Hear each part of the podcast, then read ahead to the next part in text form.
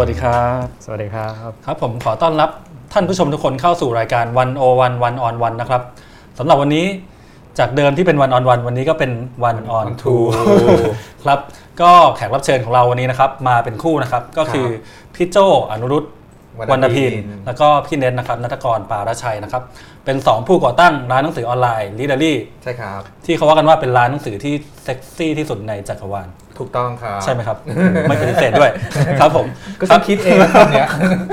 อะก็เดี๋ยวเท้าความถึงคลิปที่ท่านผู้ชมเพิ่งได้ดูอืมไปเมื่อกี้นิดนึงว่าเป็นคลิป teaser ความน่าจะอ่าน 2018-2019 นะครับ ซึ่งโปรเจกต์นี้เนี่ยเราวันโอวันทำมา 2 ปีแล้ว เป็นโปรเจกต์เสมือนโปรเจกต์แนะนำหนังสือ ให้ผู้อ่านได้เอ่อรู้จัเห็กนหกันว่ามีหนังสือเล่มไหนดีๆเล่มไหนน่าอ่านอ่านครับ แต่ปีก่อนๆเนี่ยคือเราจะชวนกรรมการ 5 คนนะครับมาช่วยกันคัดอืมแต่ปีนี้เนี่ยความพิเศษก็คือตรงที่เราจะชวนคนในแวดวงการหนังสืออมประมาณ 70 คนอืมจากห้าคนเป็นเจ็ดสิบคน เพิ่มเป็น 70 คนเลยครับว้าวอืมเพราะว่าคอนเซ็ปต์ของเราองค์คณะใหญ่ขึ้น ใช่ ซึ่งใน70 คนเนี่ยก็รวมถึงพี่เนทจะเริ่ม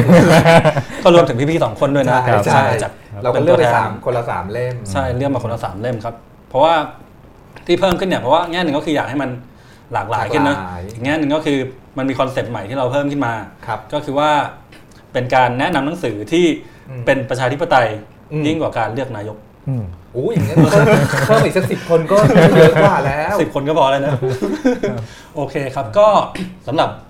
โปรเจกต์นี้นะ ก็สำหรับผู้อ่านที่ติดตามวันโอวันอยู่ ก็ทยอยติดตามกันได้ เดี๋ยวเราจะปล่อย list หนังสือออกมา เรื่อยๆนะครับแอบเห็น list หนังสืออ่าแล้วที่ตัวเองเลือกแล้วที่เพื่อนๆเลือกน่าอ่านทั้งนั้นเลย แล้วก็มีใช่หลายหลายเล่มเรียกว่าเป็นเซอร์ไพรส์เพราะเป็นเล่มที่เอาพูดง่ายๆว่าเล่มไม่ดังอะอ่าแต่ว่าน่าอ่านมากครับมีมีลุงตู่ช่วยเลือก Animal Farm ให้ด้วยไหม อุ้ยน่าอยู่เลยเอออันนี้ลุงตู่เหมือนแบบเป็นคิกสตาร์ท Kickstart ให้ใช่ใช่ไหไหมมครับผมครับก็เพราะตอนเนี้ยอยากลุ้นว่าใน list จะมี Animal Farm ไหมอ่าเออเดี๋ยวเดี๋ยวต้องมาคอยดูก่อนครับอืมคอยดูครับคอยดูอะทีนี้เอ่อเมื่อเป็นโอกาสอันดีลุงตู่ kickstart มาแล้วอืมวันโอวันก็เปิดความน่าจะอ่านแล้ว เพราะฉะนั้นเทปนี้เนี่ยเราก็เลยชวนพี่ๆทั้งสองคนมาเปิดโปรเจกต์นี้ร่วมกันด้วยเลยอืมครับครับผมก็อ่าถ้าเชื่อว่าคนที่เป็นนักอ่าน แล้วก็ คนที่อยู่ในแวดวงการหนังสือหลาย ๆ คนเนี่ยก็น่าจะคุ้นเคยกับชื่อ Readery นะครับอ่าบางคนเนี่ยผมเชื่อว่าเป็นลูกค้าแหละเผื่อๆเป็นลูกค้าประจำด้วยซ้ำอืมเวลามีหนังสือออกใหม่ครับอะไรก็สั่งผ่าน Readery ครับกราบขอบพระคุณมาณที่นี้เลยนะครับซึ่งเอ่อพี่ๆทั้งสองเนี่ยนะครับก็คือครับผู้ที่อยู่เบื้องหลังนะครับครับผมทีนี้อะเดี๋ยวเรามาเข้าเรื่องกันเลยแล้วกันนะครับผมครับผมอะที่เราจะมาชวนพี่เน็ตพี่โจคุยกันวันเนี้ยก็อยากจะมาถามถึงมีอยู่สองสามประเด็นนะอืมเรื่องแรกก็คือเรื่อง Readery เนี่ยว่าอืมเราจะมาเอ่อกลยุทธ์เบื้องหลังของ Readery เป็นยังไงอืมทำงานกันยังไง คัดเลือกหนังสือกันยังไงอืมอีก part หนึ่งที่เราจะคุยก็คือเรื่องของแวดวงหนังสือครับภาพรวมครับเทรนด์หนังสือเล่มไหนกำลังมาหมวดไหนกำลังฮิตครับซึ่งผมบอกใหญ่ไว้ก่อนเลยว่าวันนี้เราสองคนตั้งใจมาแบบพูดแบบเต็มที่มากอะอะกะว่าไม่กักเลยถามได้ได้ทุกสิ่งอย่างดีครับอืมครับผมท่านผู้ชมท่านไหนมีคำถามก็เชิญถามเลยครับคอมเมนต์กันเข้ามาได้เรื่อยๆนะครับเพราะเราเพราะเราคิดอย่างนี้มานานแล้วนะครับ จริง ๆ เราคิดว่า มันถึงเวลาสักทีที่คนวงการหนังสือจะตั้งวงคุยกันถึงวงการหนังสือ จริงๆจังๆเสียทีอ่าอะคนไทยอ่านหนังสือแปดบรรทัดจริงไหมเออเอ่อวงการหนังสือตายแล้วจริงไหมอะไรพวกเนี้ยครับเราคิดว่าแทนที่จะบ่นกันไปเฉยๆอะอืมตั้งวงคุยกันเป็นเรื่องเป็นราวมาคุยกันเป็นเรื่องเป็นราวดีกว่าอืมหา solution ร่วมกันหาทางออกร่วมกันดีกว่าอะไรเงี้ยซึ่งเราก็บิวครับเรื่องนี้มากเลยใช่ ซึ่งวันเนี้ยพี่ๆสองคนก็เตรียมคำตอบมาบางส่วนแล้วแหละอืมว่า solution มันควรจะเป็นอะไรยังไงนะอืมอะทีนี้เริ่มจาก Readery ก่อนอืม สโลแกน อันเนี้ยผมสนใจเป็นพิเศษครับ ตั้งแต่เปิดตัวมาเลย reading is sexy ครับ มันมาทำไมยัถึงงไงสนใจเป็นพิเศษก็มันดูเซ็กซี่อะ ใช่ไหมใช่เห็นปะล่ะเออเห็นปะล่ะก็เออเราก็ใช้คำว่าเซ็กซี่นี่แหละมาครับเรียกร้องความสนใจเป็นพิเศษเหมือนที่ใหญ่สนใจนี่คแหรับละผม คือถ้าจำได้สมัยก่อนเวลาพูดถึงหนังสือมันจะมีความแบบเขาเรียกอะไรสูงส่งปีนบันไดอยู่ประมาณนึงเนาะใช่ยิ่งโดยเฉพาะหนังสือวรรณกรรมมันอ่านยากนะเรารู้ครัสึบกว่าอืมสำหรับเราอะหนังสือมัน มันก็สนุกดีนี่นาอ่าแล้วมันก็ไม่ได้อ่านยากขนาดนั้นด้วย แค่ครับแค่ครับแค่เรามีกรอบอะไรบางอย่างไปกั้นเขาไว้อะอืมเราก็เลยคิดว่าอืมหาคำอะไรบางคำอ่าฮะมาตอนตอนเริ่มต้น Readery คือเราเริ่มขายหนังสือกลุ่มวรรณกรรมก่อนครับใช่ป่ะเพราะฉะนั้นเราเรารู้สึกว่าเออด้วยภาพลักษณ์อะไรบางอย่างเนี่ยมันมันเป็นหนังสือกลุ่มที่เข้าถึงยากนิดหนึ่งเข้าถึงยากหมายถึงว่าอ่า เราต้องรู้สึกว่าตัวเองมีความรู้ประมาณหนึ่งอ่าถึงจะสามารถแบบอ่านมันรู้เรื่องครับหรือหรือพูดหรือวิจารณ์มันได้อะไรเงี้ยอ่าเรารู้สึกว่าเฮ้ยมันไม่จริงอะคืออหรือจริงหรือเปล่าไม่รู้แต่เราอยากทำทำลายมายาคตินี้ โดยการทำให้มันแบบลดความขลังมันน้อยลง มันไม่จริง เพราะว่าภาพที่เราคำว่า reading sexy มาจากไหนหรือว่า มาจากเวลาเราไปทะเลแล้วเห็นฝรั่งนอนอาบแดดอ่านหนังสืออะปกติเราก็ไปชะโงกดูอ่านอะไรกันอะเขาก็อ่านแบบตั้งแต่เจมบอลยันแบบ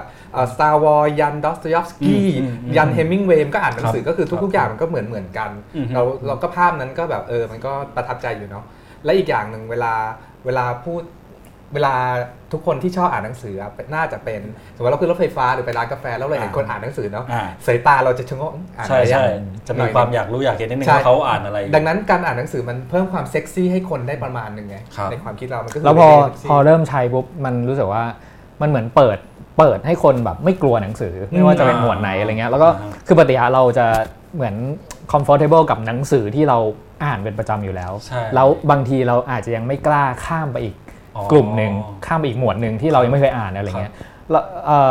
ก็เลยอยากอยากใช้คำที่มันแบบดูเป็นเป็นแบบธรรมดามากๆมันไม่ธรรมดานะจริงๆมันมีความแบบแอบขบฏอยู่ในตัวคือฉันลำคาญนะเวลาแบบพูดถึงหนังสือแล้วมันแบบว่าต้องปีมันไดอ่านมันยากต้องแบบว่าต้องจบอักษรศาสตร์อ่านอะไรเงี้ยมันก็หาคำที่ที่เรียกว่าฝั่งตรงข้ามเลยครับคำคือพูดง่ายๆขายเซ็กอะเซ็กซี่แล้วไงอะก็ก็เซ็กเซ็กแล้วไงมันรู้สึกง่ายขึ้นมันง่ายขึ้นเข้าถึงทุกคน หวังว่าแล้วก็จริงๆแล้วมันมันมันเหมือนแบบเฮ้ยนอกจากแบบฝั่งเราที่ใช้คำนี้ออกไปให้มันรู้สึกง่ายขึ้นอะคนที่ที่เป็นคนอ่านเองอะพอพอความรู้สึกที่ได้อ่านก็รู้สึกว่าตัวเองเซ็กซี่ขึ้นด้วยใช่ป่ะก็คือสองทางคุณไม่ได้เปลี่ยนมายาคติของคาว่า reading หรือการอ่านไปนิดนึงเปลี่ยนเปลี่ยนเลยตั้งใจเปลี่ยนตั้งใจเลยว่าจะเกิดมาเพื่อจะเปลี่ยนสิ่งนี้ แต่จริง ๆ แล้วหนังสือเนี่ยมันไอ้คุณงามความดีมันก็มันก็มีอยู่จริงอ่านแล้วประเทืองปัญญาอะไรมันก็มีอยู่จริง แต่ในอดีตท่านนึกออกมันจะสิ่งที่ไม่ได้พูดถึงคือความสุขในการอ่านหนังสือไง เราอ่านหนังสือเราสนุกด้วยนะเรามีความสุขด้วยนะอะไรเงี้ยใช่ใช่ครับผมแล้วอย่างตัวพี่ๆสองคนเองเนี่ยมันมีประสบการณ์อะไรทำนองนี้ไหมพอตั้งลิเดอรี่มาปล่อยสโลแกนนี้ออกมา ตัวพี่เองมีประสบการณ์ตรงไหมครับ ว่าว่าเซ็กซี่ขึ้นไหมหรือว่ายังไงประสบการณ์ตรงผมมีเพี้ยวเลยพูดได้เกี่ยวกับการอ่านครับ เกี่ยวกับอ่านยังไงนะยังไงนะอยากถามใหม่เหมือนว่าคือเมื่อกี้พี่เนทพูดเรื่องข้ามพรมแดนนะครับมันมีแบบที่แบบประสบกับตัวเองมีครับคือคือก่อนหน้านั้นแบบสองสามปีที่แล้วเนี่ยผมเองอะเป็นคนที่อ่านนิยายอย่างเดียว ไม่อ่านหนังสือนอนฟิคชันเลย แล้วแล้วเพิ่งจะมาอ่านเอาปี 2 ปีเนี่ยครับแล้วคือแต่ก่อนรู้สึกว่าแบบเอ้ยเราเราเราอยากใช้หนังสือเป็นที่ escape อะหมายถึงว่าแบบหลบเข้าไปในอยู่ในหนังสือ เพราะฉะนั้นโลกในหนังสืออะเราไม่ได้อยากต้องการเป็นโลกแบบตำราวิชาการความรู้อะไรเงี้ยคือเบื่อแล้วอะไรเงี้ยเพราะฉะนั้นแบบเรื่องที่ที่เลือกอ่านมาตลอดก็มักจะเป็นนิยายเป็น fiction เป็นเรื่องแต่งเป็น fiction อะไรเงี้ยครับเป็น anti how-to ด้วย anti มากช่วงช่วงแรกช่วงแรกช่วง เปิดแรกๆจำได้ครับทะเลาะกันว่าเออจะขายแบบ non-fiction นี้ไหม how-to ไหมอะไรเงี้ยแต่ว่าคือเราเราเรียกว่าเป็นคนละสายกันเลยผมจะเป็นสาย fiction พี่โจอ่าน fiction อยู่แล้ว แต่พี่โจอ่าน how-to ค่อนข้างเยอะเออแล้วแล้วช่วงแรกเนี่ยคือแบบพยายามจะข่มไงบอกว่าเฮ้ยเราต้องขาย fiction ก่อนต้องเป็นนิยายก่อน เราต้องเรียนรู้ด้วยตัวเองจากการอ่านหนังสือวรรณกรรมเริ่มจากวรรณกรรมก่อนอย่ามาบอกฉันไม่ถึงตอนตอนนั้นน่ะก็ก็มีไปถึงตัวเองกับตัวเองเลยอะก็คือ set set กำแพงไว้เหมือนกันว่าจะอ่านหนังสือเฉพาะบางกลุ่มเท่านั้น บางกลุ่มจะยังไม่อ่านไม่ใช่เวลาของเราอย่างเงี้ยครับแต่สุดท้ายก็ข้ามมาได้พยายามอยู่ ยังไม่ได้เชี่ยวชาญมากในหนังสือหมวด non-fiction ครับส่วนพี่โจนี่ก็คืออ่านหลากหลายอยู่แล้วครับครับผมทีนี้พอคิดจะทำเป็นร้านหนังสือ แล้วขายแบบออนไลน์ด้วยเนี่ย ซึ่งณตอนที่เรียนเรียนรีตั้งเนี่ยก็น่าจะสักห้าหกปีแล้วนะใช่ครับณตอนนั้นเนี่ยมันเป็นสิ่งใหม่พอสมควรนะพี่เพราะว่าพ อพูดถึงร้านหนังสือ คนก็พูดถึงร้านหนังสือที่เปิดประตูเดินเข้าไปเดินเรื่องหนังสืออะไรก็ว่าไป พี่ก็เริ่มคิดอย่างนั้นแหละตอนที่คุยเรื่องเปิดร้านหนังสือกันก็ไปคือเล่าแบ็กกราวน์นิดนึงนะก่อนหน้านั้นเราก็มีงานงานประจำอะไรกันอยู่เนาะพี่เขียนบทหนังพี่เน็ตทำเป็นโปรแกรมเมอร์อยู่อย่างเงี้ยแล้วแต่ว่ามันด้วยอาชีพเขียนบทกับโปรแกรมเมอร์มันก็เป็นเหมือนเป็นฟรีแลนซ์จะไปทำงานที่ไหนก็ได้เวลาเราไปจังหวัดไหนเราก็จะคอยดูเออเปิดร้านหนังสือที่นี่กันไหมอยากทำที่นู่นที่นี่ ก็ยังอยากก็ก็มีเริ่มจากตรงนั้นแหละ มันเริ่มจากมีอยู่ทริปหนึ่งเราไปเชียงใหม่ แล้วหอบงานไปอยู่ไปไปทำงานที่นู่นด้วยอยู่เป็นเดือนเลย เราก็เลยแบบเออพออยู่เป็นเดือนปุ๊บก็ไปหาบ้านเช่าแล้วก็อยู่นานนะพอหาบ้านเช่าปุ๊บก็เลยแบบเริ่มเล็งๆหาที่ว่าแบบเฮ้ยที่ไหนเหมาะเป็นร้านหนังสือดีว่าเผื่อจะเปิดร้านแล้วก็แบบเออมาทำงานที่นี่ด้วยได้อยู่ด้วยอะไรเงี้ยแล้วก็เริ่มแบบ ช่วงนั้นเป็นปีช่วงน้ำท่วมพอดีประมาณก่อนหน้าที่จะไปเชียงใหม่อะคือคือเราขนหนังสือในบ้านหนีน้ำมันก่อนใช่ป่ะเราก็เริ่มเห็นเห็นปริมาณหนังสือที่อยู่ในบ้านอะไรเงี้ยแล้วก็ตอนนั้นก็ทะเลาะกันทะเลาะกันว่าแบบเอาหนังสือมันเยอะเหลือเกิน ขนหนีน้ำก็เหนื่อย ขายไหมขายขายดีไหมไม่ขายไม่ขายบอกจะไม่ขายแล้วแล้วตอนนั้นทะเลาะกันนะครับแล้วก็แอบ ผมแอบทำเว็บเว็บหนึ่งมันชื่อชื่อ 100 books คือจะขายเล่มละร้อยเออแอบทำนะแล้วก็แบบไม่รู้ตัวด้วยว่าหนังสือที่อยู่ในบ้านเนี่ยเอาไปลิสต์ในหน้าเว็บว่าจะขายเล่มละร้อยเล่มละร้อยอะไรเงี้ยก็ฉันก็เป็นคนไปซื้อกลับมาเองก็ช่วงนั้นมันก็เหมือนแบบได้ได้ทดลองทำครับแล้วก็ช่วงนั้นอะผมผมเป็นโปรแกรมเมอร์อยู่ด้วย แล้วก็ฝึกทำเว็บช่วงนั้นใช่ป่ะก็เลยตอนนั้นเราเราเจอปัญหาอยู่ช่วงหนึ่งคือ พอใช้ ใช้ชั้นหนังสือร่วมกันอะมันจะมีหนังสือที่ซื้อซ้ำซื้อเหมือนกันใช่ป่ะแล้วก็เกียดมากเนาะเราก็เชื่อว่าทุกคนเป็นแล้วก็พอซื้อซ้ำก็จะบอกว่าการซื้อหนังสือซ้ำเจอที่แบบดาหยุ่นสามเล่มอะไรเงี้ย เราก็เลยแบบเฮ้ยถ้างั้นแบบทำลองทำเว็บเล่นๆ เพื่อทำ database หนังสือที่บ้านกันเองได้ไหมท่านผู้ชมมาพี่เน็ตทำเว็บเล่นๆ เป็นงานอดิเรกเล่นๆทำเว็บกันเถอะแล้วหนังสือที่บ้านมันเยอะจริงนะมันคือมีหมื่นกว่าปกแล้วก็แล้วก็มันก็เหมือนเป็นข้อมูลก้อนแรกของเราให้ให้แบบเอาใส่เข้าไปในเว็บให้รู้ว่าแบบเออถ้าเป็นเว็บหนังสือเราต้องนำข้อมูลอะไรบ้างปกจะต้องเป็นยังไงแล้วมันเจ๋งมากเลยอะเวลาจะซื้ออะไรทีก็เข้าเว็บก็แบบ จิ้มจิ้มจิ้ม search เอาเลย search เลยมียังอะมีแล้ว มีแล้วปกไหนบ้างขึ้นอะไรเงี้ยชื่อเว็บว่า biblioholism.com ภาษาอังกฤษคือคนบ้านหนังสือคนบ้านหนังสือภาษาไทย ภาษาไทย กลับไปที่เชียงใหม่เออที่เชียงใหม่บอกว่าไปไปหาว่ามีที่ไหนที่เราเหมาะจะเปิดเป็นร้านหนังสือจริง ๆ บ้างที่เชียงใหม่ครับเพราะตอนนั้นคืออยากอยู่เชียงใหม่ด้วยนะครับ ปรากฏว่า ก็มีอยู่ที่หนึ่งเล็งไว้ละ แล้วก็แล้วก็ไปขอไปขอเช่าเขาเรียบร้อยแล้วแล้วก็สุดท้ายวันที่ที่เราไปจะไปเช่าวันแรกอะไรเงี้ยไปทะเลาะกับคนที่จะให้เช่า เพราะว่าเขาไม่ยอมติดแอร์ให้เราเพิ่มตัวหนึ่งก็เลยไม่ได้เช่าก็เลยไม่ได้เปิด พี่เน็ตก็เลยบอกว่างั้นงั้นเราทำเว็บขายกันไหมงั้นขายออนไลน์เพราะว่าเขาเป็นโปรแกรมเมอร์ไงครับก็ทำเองครับอีกอย่างหนึ่งก็คือตอนนั้นอะมันกดเครื่องคิดเลขดูแล้วมันเหมือนจะไม่ workอ๋อหมายถึงว่าถ้ามีร้าน เหมือนเรายังไม่รู้ว่าเราจะขายพอค่าเช่าไหม คือคือเป็นคนเขียนบทเป็นโปรแกรมเมอร์ คือขายของไม่เป็นเลยไม่รู้ว่าจะตั้งต้นตั้งราคากันยังไงทำยังไงอะไรเงี้ยครับก็เริ่มจากอย่างนั้นแต่บังเอิญพี่เน็ตทำทำเว็บได้ก็เริ่มก็เริ่มทำเว็บ Readery ขึ้นมานั่นแหละ แล้วก็แล้วก็ตอนแรกยังไม่ได้เป็นเว็บด้วยซ้ำเนาะขายใน Facebook ตอนแรกมันมันจะมีแบบ plug-in ของ Facebook แล้วก็คือแบบมีแท็บเพิ่มขึ้นมา แล้วก็มีฟังก์ชันร้านหนังสืออยู่ในนั้นได้ไหมอะไรเงี้ยก็ก็ขายจากตรงนั้นก่อน ตอนนั้นก็เริ่มขายหนังสือของสำนักพิมพ์พี่แป๊ดระหว่างบรรทัดใช่ป่ะตอนนั้นแบบหนังสือการเดินทางของคชสารออกพอดีก็เลยแบบลองโปรเจกต์กันอะไรเงี้ยครับเนาะก็เริ่มจากตรงนั้นละขายหนังสือสองสามปกแล้วก็นะจนเป็นวันนี้แล้วมันค่อยๆ เห็นเส้นทางจนมาเป็น Readery ทุกวันนี้ได้ไงครับ คือจาก ตอนแรกจะตั้งร้านนะตั้งร้านไม่ได้ปุ๊บขายผ่านเว็บ เปิดเว็บผ่าน Facebook ของของเราเราเราพูดว่าเราเริ่มต้นการทำร้านหนังสือจากการเป็นคนอ่านหนังสือก่อนดีกว่าเพราะว่าเพราะว่าอย่างที่บอกว่าตอนนั้นน่ะเรารับงานเป็นฟรีแลนซ์กันอยู่แล้ว คือเรื่องที่จะทำร้านหนังสือจริงจังอะยังไม่ได้อยู่ในหัวเลย คือมีอาชีพกันอยู่แล้วคือเหมือนแบบเว็บขายหนังสืออันแรกก็คือต่อยอดจากอย่างที่บอกเราทำเว็บไว้อันหนึ่งเนาะไว้เก็บ database หนังสือที่บ้านอะไรเงี้ยแล้วก็ลองแบบเฮ้ย ช่วงนั้นก็รู้จักพี่แป๊ดรู้จักกับพี่ๆสำนักพิมพ์สองสามสำนักพิมพ์กรรมหยีเม่นวรรณกรรมรหัสคดีอะไรเงี้ยแล้วก็เริ่มมีหนังสืออยู่เซตหนึ่งว่าเฮ้ยมันก็พอพอจะเป็นแบบร้านหนังสือขายหนังสือวรรณกรรมเล็ก ๆ ร้านหนึ่งได้เนาะเอออะไรเงี้ยก็เลยลองเปิดดูครับ แล้วก็ตอนนั้นอะยอมรับเลยว่าไม่ได้ไม่ได้ไม่ได้กดเครื่องคิดเลขเลยว่า จะต้องขายให้ได้เท่าไหร่กำไรเป็นยังไงรับมา GP เป็นยังไงอะไรเงี้ยคือคือเริ่มต้นเรียนรู้เอาณวันนั้นอะไรเงี้ยเพราะฉะนั้นจุดเริ่มต้นของเราวันแรกมันก็เลยไม่ได้เริ่มต้นจากการที่แบบเฮ้ยทำเขาเรียกว่าทำ business plan ก่อนอว่าว่าถ้าทำร้านหนังสือแล้วเนี่ยจะต้องมีหนังสืออยู่ในร้านกี่หัว จะต้องขายให้ได้เท่าไหร่ลูกค้าเราอยู่ที่ไหนบ้างเล่าเรื่องนี้ดีกว่าขำๆมีอยู่ปกหนึ่ง เราไปซื้อที่ C1 มาขายจำได้คำยืนยันของเปคำยืนยันของเปเล่าช่วงแรกๆไปซื้อร้านซื้อที่ C1 มาขายในเว็บเนี่ยอยู่มาวันหนึ่งพี่ตู่ที่มติชน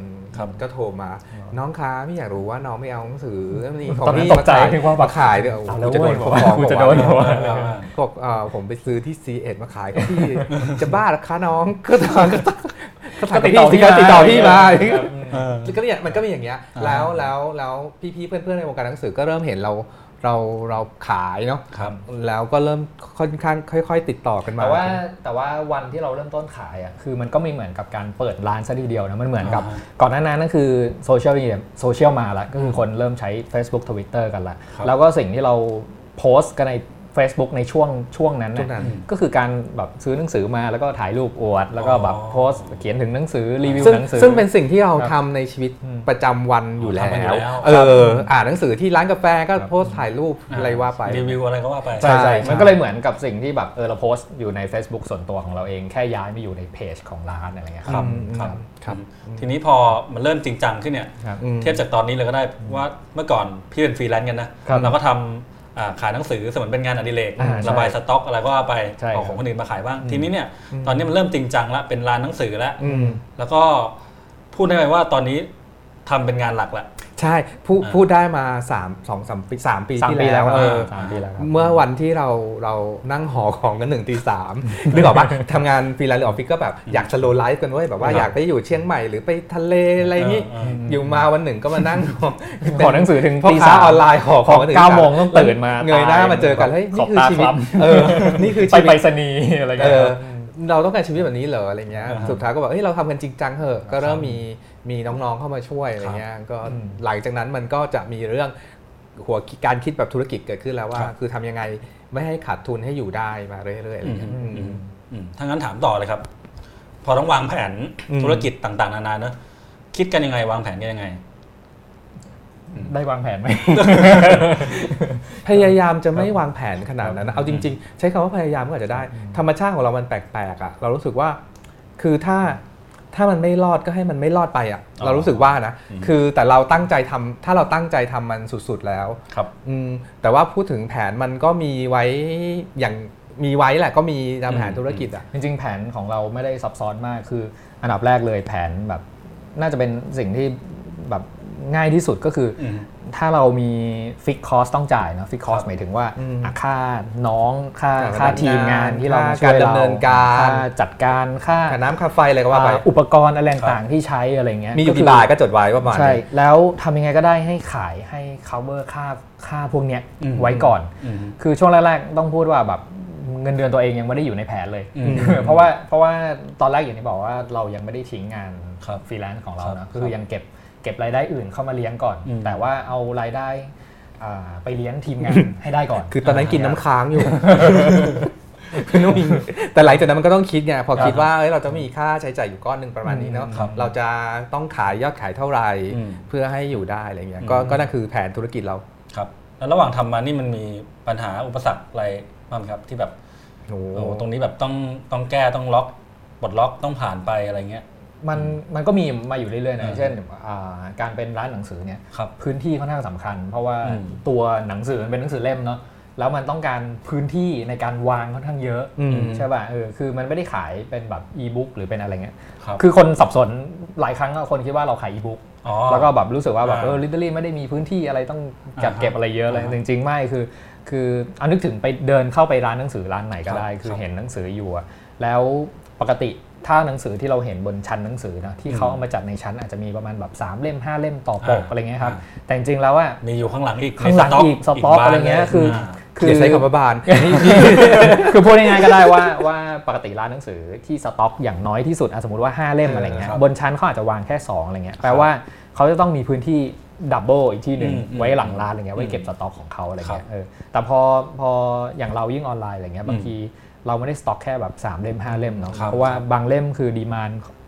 ความต้องการของคนอ่านเยอะแยะอะไรเงี้ยบางบางเล่มก็ต้องสต็อกเป็นร้อยสองร้อยห้าร้อยเป็นพันอะไรเงี้ยครับเออเพราะฉะนั้นเรื่องเรื่องพื้นที่มาเป็นดับแรกเลยว่าว่า แล้วแล้วเราอะนึกออกป่ะเป็นโปรแกรมเมอร์เป็นคนเขียนบทนะพูดซ้ำเราไม่มีความรู้เรื่องการจัดสต็อกอะไรใดๆ เราเคยแต่ได้ยินผ่านๆว่ามีคำว่าสต็อกบวม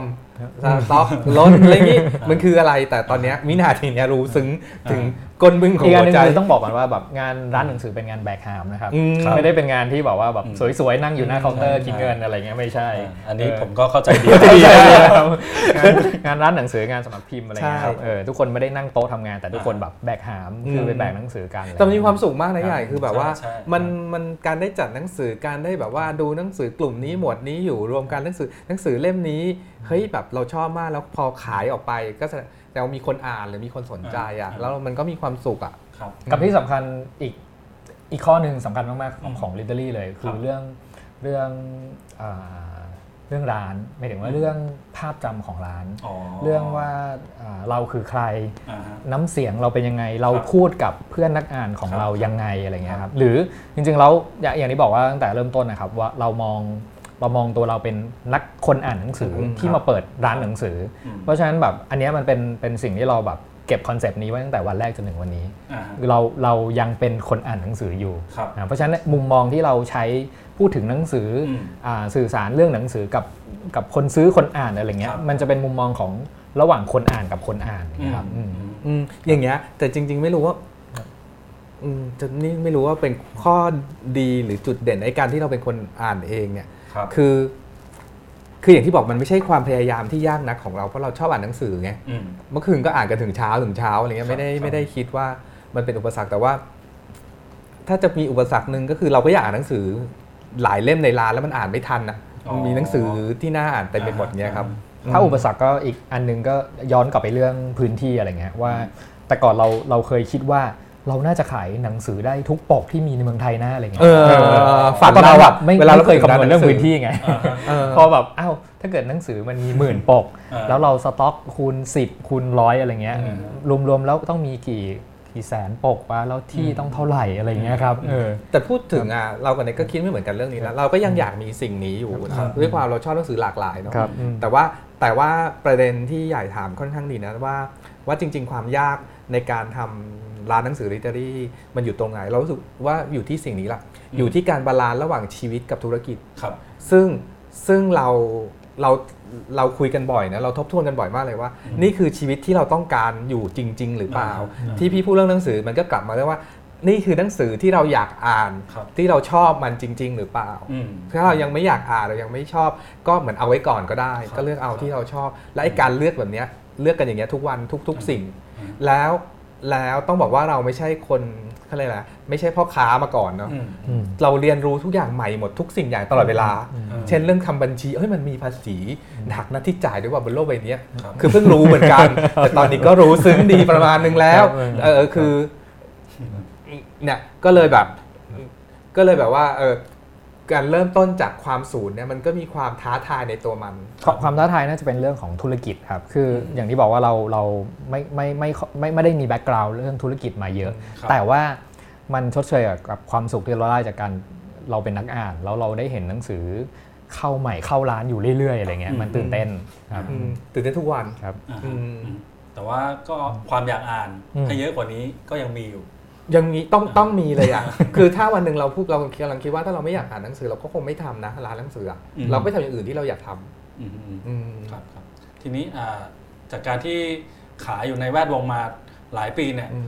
เอาแค่ช่วงสองสามปีที่ผ่านมาแล้วกัน ว่าพี่โจพี่เน็ตเห็นปรากฏการณ์อันไหนน่าสนใจบ้างที่เกิดขึ้นในแวดวง ไม่ว่าเป็นแนวหนังสือหรือบางอย่างที่มันบูมขึ้นมาอะไรเงี้ยนะครับให้พี่เน็ตก่อน เอาเรื่องเอาเรื่องการเป็นนักงานส่วนตัวกัน ส่วนตัวคือปีนี้ออดิโอบุ๊กมาถ้าถ้าถ้าเป็นคนอ่านหนังสือภาษาอังกฤษอยู่แล้วอะไรเงี้ยครับคือมันจะมีช่วงที่อีบุ๊กมาเนาะแล้วก็อีบุ๊กก็ไป แต่สิ่งที่มาแทนอีบุ๊กตอนนี้คือ audiobook แต่ขอขอตอนนี้นะที่จะพูดประเด็นนี้นะ ถ้าพูดว่ามีอะไรที่เปลี่ยนแปลงในตัวการอ่านอะไรที่ใหญ่ทำขอพูดว่า ตายห่านแล้ว ตอนนี้ต้องซื้อหนังสือทีละสี่เวอร์ชันคือหนังสือแปลไทยแล้วนะแปลอังกฤษแล้วเนาะต้องซื้ออีบุ๊กเนาะตอนนี้ต้องซื้อออดิโอบุ๊กนะใช่แล้วแล้วพี่ซื้อจริง ๆ แล้วพี่เชื่อว่ามีหลายคนที่เป็นนักอ่านซื้ออย่างนั้นจริงๆ คืออย่างนี้หนังสือไทยอะเดี๋ยวนี้มันก็น่าซื้อเนาะปกก็สวยสีสันนู่นนี่นั่นเนาะพออ่านแล้วแบบเฮ้ยตรงนี้มันแปลแบบว่าอยากอ่านให้ลึกซึ้งขึ้นก็อ่าไปคีโนซื้อหนังสือภาษาอังกฤษไปอีกเล่มหนึ่งไปคีโนมาแบบเออก่อนมีหนังสืออยู่เล่มก็ วางไว้ที่ชั้นอยู่บ้านก็เปิดอ่านอ่าวันนี้ต้องเดินทางไปทำงานที่นู่นนี่อันนะเอาเอาใส่มือถือมาอีกอันเข้าเมซอนกดมาอีกอันหนึ่งมีอีบุ๊กมาอีกอันเนาะอีอีบุ๊กก็อ่านอีบุ๊กไปก่อนนอนตึ๊ดอะต้องปิดไฟนอนแล้วอะทำไงดีอะสงสัยต้อง audiobook ต่อนี่แหละคือชีวิตแล้วพี่เชื่อว่าโลกยุคนี้เร็วๆเนี้ยทุกคนจะเป็นแบบเนี้ยมั่นใจเลยแต่การการมาถึงของ audiobook เนี่ย มันมันเป็นเพราะว่าเราอยู่ในโลกที่ใช้โซเชียลมีเดียเป็นปกติแล้วด้วย แล้วแล้วมันเหมือนเหมือนเวลาของเรามันถูกหั่นนะแล้วแล้วคนเริ่ม multitasking มากขึ้น ใช่ใช่แบบพอ multitask เนี่ย ก็แบบเอ้ยอยากนั่งทำงานไปด้วยแล้วอยากอ่านหนังสือไปด้วยหรือไอ้ชัดเลย ทุกคนเวลาวิ่งบนลู่วิ่งอะคุณอ่านหนังสือได้ไหม มันก็ต้องฟังเอาว่าใช่ใช่ใช่เพราะฉะนั้นบอกว่า audiobook ก็เลยรู้สึกว่าเป็นเป็นสิ่งที่ที่กำลังตอบโจทย์มาก อีกอย่างหนึ่งคือเรื่องพออายุมากขึ้นแล้วสายตาเริ่มไม่ดี เพราะฉะนั้น audiobook ก็ตอบแล้วหูดีเหรอหูยังใช้ได้อยู่มีอะไรอีกนะพี่โจคิดเหมือนกันไหมครับมีอื่นๆอีกไหมนอกจากเรื่อง audiobookพี่เดี๋ยวนะ เดี๋ยวนะยังนึกไม่ออกพี่เน็ตก่อน เราเห็นอย่างหนึ่งแล้วกันว่าว่าอินฟลูเอนเซอร์ที่อ่านหนังสือเยอะขึ้น ที่เป็นเป็นผู้ชี้นำการอ่านครับ มีเยอะขึ้นมากๆถ้าถ้านับเพจเกี่ยวกับหนังสือ ปีที่แล้วใน Readery เคยรวบรวมเพจที่รีวิวหนังสือแนะนำหนังสืออะไรพวกนี้ มันได้ได้เป็นแบบ 50-60 เพจเลยอะเพจดังๆด้วยนะ คนไลค์เป็นแสนนะแต่ปีนี้สิ่งที่ที่เห็นมากขึ้นอีกก็คืออินฟลูเอนเซอร์ดังๆนักคิดหรือนักอ่านนักรีวิวหนังสือเนี่ยเริ่มทำงานรีวิวหนังสือจริงจังมากขึ้น และแล้วมันมีคนตามเยอะขึ้นเยอะขึ้นเรื่อยๆ แล้วก็สิ่งที่เราเริ่มเห็นอีกอย่างหนึ่งคือหลายๆเพจที่มีคนติดตามเรื่องอพอรีวิว เก่งๆแล้วคนติดตามเยอะเนี่ยเริ่มขายหนังสือเองแล้วไม่แล้วไม่ใช่แค่เพจขายหนังรีวิวหนังสือนะพี่เห็นเพจเพจอะไรดีอะเพจเรารักสงครามโลกครั้งที่2เริ่มขายหนังสือเองเกี่ยวกับสงครามโลกครั้งที่2เพจแม่บ้านเลี้ยงเราเลี้ยงลูกกันให้ดีกันเถอะอะไรเงี้ยก็ขายหนังสือเลี้ยงลูกอะไรเงี้ยอีกสิ่งหนึ่งที่เราเห็นในช่วง2-3ปี แล้วปีนี้จะต้องมาคือ digital content เป็น สิ่งที่ลับหลังหรือเบื้องหลังคนวงการหนังสือกำลังแห่แหนไปทำงานสิ่งนี้กันเยอะคือตอนนี้แบบคนในวงการถูก recruit กันแบบว่ากำลังทำ digital content กันเยอะมาก เพราะว่าเพราะว่ามันเหมือนเราเราไม่ได้หวังพึ่งกับหนังสือเล่ม อย่างเดียวอีกต่อไป คือจริงๆ ถ้าถ้าในมองในมุมมันดีนะ มันมี option สมมติว่าแบบเราซื้อเล่มหนึ่งเราได้ทั้ง 2 เวอร์ชันอะไรเงี้ย มันก็ง่ายกว่ากันแบบเออเราพกหนังสือเล่มได้ด้วย ตอนไหนไม่สะดวกก็ยังมีให้อ่านในเว็บ มีให้อ่านในมือถือได้ คือคือคือเมื่อกี้เราพูดกันถึง 4-5 format เนาะที่เป็นหนังสือเล่มเป็นอีบุ๊กเป็น audiobook แต่อีกหนึ่งสิ่งที่เป็นอีกหนึ่ง format เลยคือ digital content หมายถึงว่าเป็นเว็บ อ่านนิยายอะอ่านนิยายแหล่งการ์ตูนไม่ว่าการ์ตูนก็เป็น Comico ใช่ไหมว่านิยายอะไรอ่านเอาก็วีบุ๊กFictionlog อะไรอย่างเงี้ยคอนคอนนิยายหรือ content ที่อยู่ในในในในแพลตฟอร์มที่เป็นเว็บเนี่ยกำลังมาอย่างรุนแรงมาก คนอ่านหนังสือในนี้เยอะมากมากมากมากมากมากนักเขียนที่เขียนเรื่องเรื่องพี่เคยคุยกับนักเขียนน้องๆที่เขียนนิยายวายลงในนี้คืออยู่ ซื้อบ้านเป็นหลังๆอะเป็นได้เป็นกอบเป็นกำเม็ดเงินอยู่ในนั้นเยอะเยอะมากอาจจะเยอะบางบางหนังสือบางกลุ่มอาจจะเยอะกว่าหนังสือเล่มแล้ว แล้วใครที่มีลูกเราไม่รู้จะให้ลูกเรียนอะไรเรียนแปลภาษาจีนเลยนะรวยแน่นอนคือตอนนี้กำลังหานักแปลจีนกันแบบเยอะมาก เพราะว่าเพราะว่าเจ้าใหญ่ ๆ ในจีนจะเป็นเทนเซนหรือว่า อาลีบาบาก็แล้วแต่เนี่ยอาลีบาบาเทนอาลีบากำลังกำลังอยากจะส่งคอนเทนต์จีนซึ่งมีมหาศาลมาแปลไปเป็นภาษาอื่นหนึ่งเนี่ยนั่นก็คือภาษาไทยดังนั้นเขาเขามีคอนเทนต์อยู่เยอะใครจบแปลจีนมาตอนนี้ไม่มีทางตกงานเลยผมเสียดายกลับไปเรียนไม่ทันไม่ได้แล้ว แล้วทีนี้ในมุมคนที่ขายหนังสือเป็นเล่มครับมันกระทบบ้างไหมเพราะมันเปลี่ยนไปอย่างนี้ มันมันไม่กระทบเพราะว่ามันมันเดี๋ยวนะ มันไม่ได้เป็นสิ่งที่มาแทนกันครับ มันมันไม่มันไม่สามารถทดแทนกันได้ มันเป็นสิ่งที่อยู่คนละ format เหมือนเขา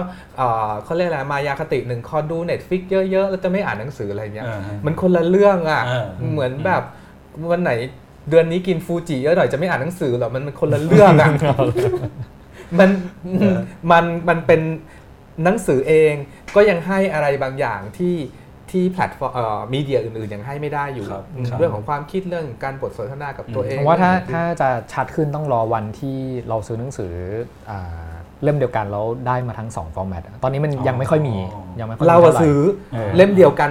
ไม่หมายถึงว่าในตลาดไทยเออในตลาดไทยยังไม่ในตลาดไทยยังไม่ค่อยครับถ้าถ้าวันนั้นเนี่ยเราถึงจะมีตัวเลขที่ชัดเจนมาบอกว่าโอเค อะไรเกิดอะไรไปถูกป่ะแต่ตอนนี้มันยังยังเหมือนแบบกลุ่มมันยังคนละกลุ่มกันอยู่ครับอย่างหนังสือ กลุ่มวรรณกรรมแปลอะไรเงี้ยมันก็ด้วยเรื่องลิขสิทธิ์ด้วยเรื่องอะไรหลายอย่างเลยมันก็ยังไม่มีเวอร์ชันวรรณกรรมแปลที่เป็นอีบุ๊กให้อ่านถูกไหมครับมันมีมันมันยังติดอะไรหลายๆอย่างครับแล้วทีนี้ถ้ามองไปในเฉพาะตลาดหนังสือไทยที่ออกมาเนี่ยที่พี่โจพี่เน็ตขายกันอยู่นะมันมีหมวดไหนที่น่าสนใจหรือแบบอยู่ดีๆก็พุ่งขึ้นมาได้รับความนิยมเป็นพิเศษในช่วง Animal Farm เป็นผู้หญิง อันนี้ก็อินฟลูเอนเซอร์แนะนำมาเป็นอินฟลูเอนเซอร์พี่โดนถามคำถามนี้บ่อยมากเลย หนังสือในร้านที่ร้านหนังสือหมวดไหนขายดีอย่างเงี้ยคำตอบเลย หนังสือเล่มไหนเป็นกระแสเล่มนั้นขายดีเสมอหรือหมวดไหนเป็นกระแส ก็แล้วแต่เรื่องอะไรเนาะสมมติว่าตอนนี้อะไรดีอะเพลิงนาคากำลังสนุกสนานอะไรเงี้ยหนังสือเพลิงนาคาก็จริงๆมันเป็นตั้งแต่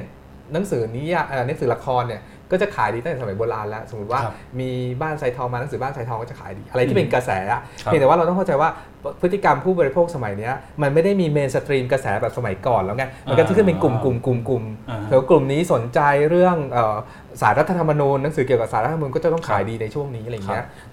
คำตอบก็คือช่วงนี้กระแสสังคมเป็นยังไงหนังสือก็จะตามอย่างนั้นแหละ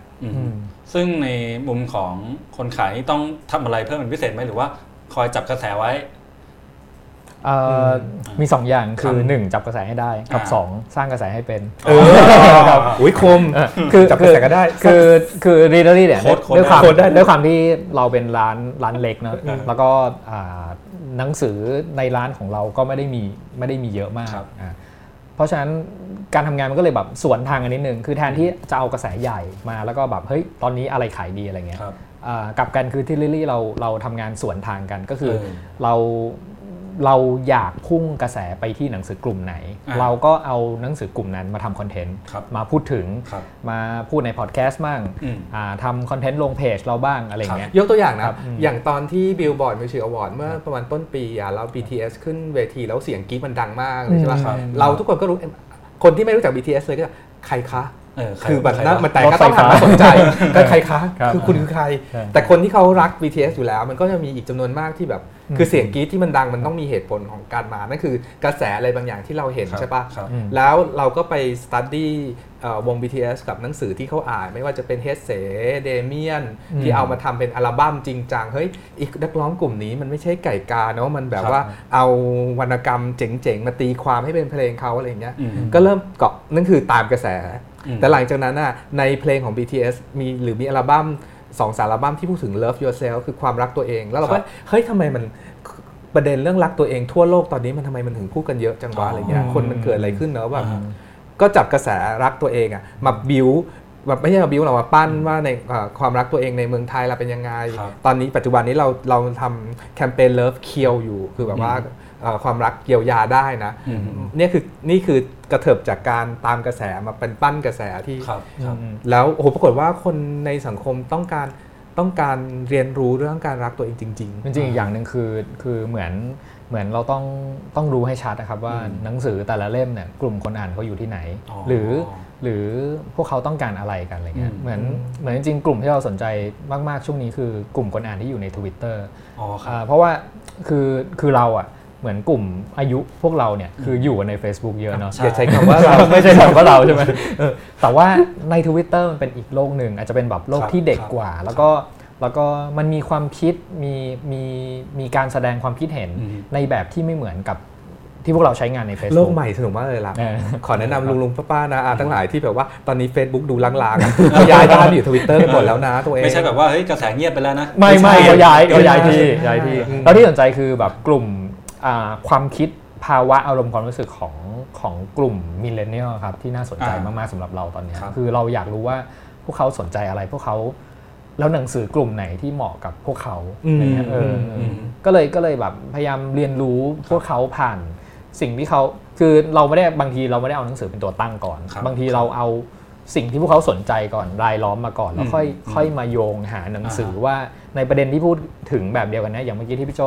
ยกตัวอย่างเรื่องวง BTS อะไรเงี้ยเพราะว่าคือสมาชิกในวงเป็นนักอ่านเราก็เอาคอนเทนต์ที่อยู่ในหนังสือแต่ละเล่มเนี้ยมาทำเป็นอัลบั้มมาทำเป็นเนื้อเพลงอะไรเงี้ยเราหน้าที่ของเราก็คือต้องไปคุยให้เจอว่าธีมที่มันอยู่ในเพลงธีมที่มันอยู่ในหนังสือเนี่ยมันแมชกันยังไง แล้วมันส่งสารอะไรให้กับกลุ่มแฟนของ วงเกาหลีวงแล้วเราเป็นเราแบบขอหน่อยเราเราไปเจอแฟนคลับของวง BTS ที่เขาเรียกตัวเองว่าอาร์มี่กันเนาะเขาเขาตีความแบบเพลง BTS กับหนังสือเดเมียนได้แบบโอ้โหหนูหนูกินข้าวกับอะไรมาทำไมฉลาดยีวะอย่างเงี้ยเออมันแล้วในในมุมของของอ่าเรียกว่ารุ่นพี่ละกันที่แบบรักการอ่านแล้วแบบเอ้ยน้องๆอ่านหนังสือดีว่ะอะไรเงี้ยทีนี้เท่าที่ฟังมาเนี่ยคือการทำคอนเทนต์หรือการไปขุด สิ่งที่อยู่ในหนังสือนั้นออกมาพรีเซนต์เนี่ยก็ดูจะมีความสำคัญเหมือนกัน ไม่ใช่ว่า ซื้อมาขายไปจบตามกระแสจบนะเท่าที่ฟังดูแต่แต่จริง ๆ อะไอ้ที่ทำแบบนั้นนะมันไม่ใช่เพราะว่าเราเราอยาก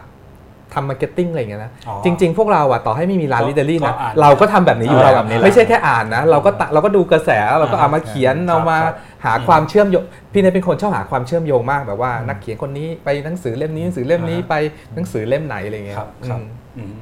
ทีนี้ในช่วงหลายปีที่ผ่านมาเนี่ยมันก็จะมีที่คนชอบชอบพูดกันบ่อยๆนะตั้งแต่ยุคที่แบบนิตยสารค่อยๆทยอยปิดตัวกันไป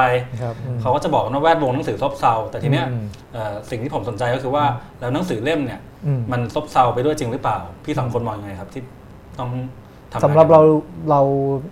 สำหรับเราที่ทำร้านลิเตอรี่ละกัน คือเรายังยังไม่รู้สึกว่ามันซบเซานะ เพราะว่า ทุกๆวันเราเจอกลุ่มคนอ่านใหม่ ๆ อยู่เสมอครับเอออย่างที่บอกว่าพอเราลองย้ายฐานจาก Facebook เราไปลองใช้ Twitter ดูอะไรเงี้ยเราเจอกลุ่มคนอ่านใหม่ ๆ แล้ว จริงๆอะหนังสืออะบางทีเรารู้สึกว่ากลุ่มพวกเราคุ้นเคยอยู่ละกับกับหนังสือเซตหนึ่งอะไรเงี้ยแต่ว่ามันวิธีการยังไงที่จะทำให้หนังสือเซตเดิมเนี้ยไปเจาะคือทำให้แบบมันเป็นสิ่งที่น่าสนใจสำหรับอีกกลุ่มหนึ่งได้ยังไงอะไรเงี้ย ยกตัวอย่างก็ได้แบบคนอ่านมูราคามิบ้านเราอะไรเงี้ยตอนนี้เหมือนจะนับได้ประมาณสัก 4 เจนแล้วนะเออจริงเนาะเพราะมันสิบกว่าปีแล้วครับเพราะฉะนั้นมันก็จะมีแบบเจนเจนแรกที่อ่านมูลคามิตอนแบบสำหรับพิมพ์แม่ไก่ขยันอะไรเงี้ยเจนต่อมาตามมาแบบสมัย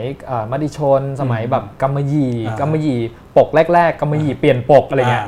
นับไปนับมาได้ประมาณ 4 เจนละแล้วสิ่งสิ่งที่สนใจก็คือแต่ละเจนจะมีความรู้สึกถึงนักเขียนคนเดียวกันเนี้ยกับหนังสือเล่มเดียวกันเนี้ย ต่างกันไปไม่เหมือนกัน แล้วคนที่อ่านมูลคามิแบบตอนสมัยนู้นสิบกว่าปีที่แล้ว กับตอนเนี้ยก็มีความเห็นต่อมูลคามิต่างกันไปอะไรเงี้ยเออสิ่งที่สนุกคือตรงเนี้ยคือมันได้เห็นความหลากหลายของของคนอ่านหลายๆเจน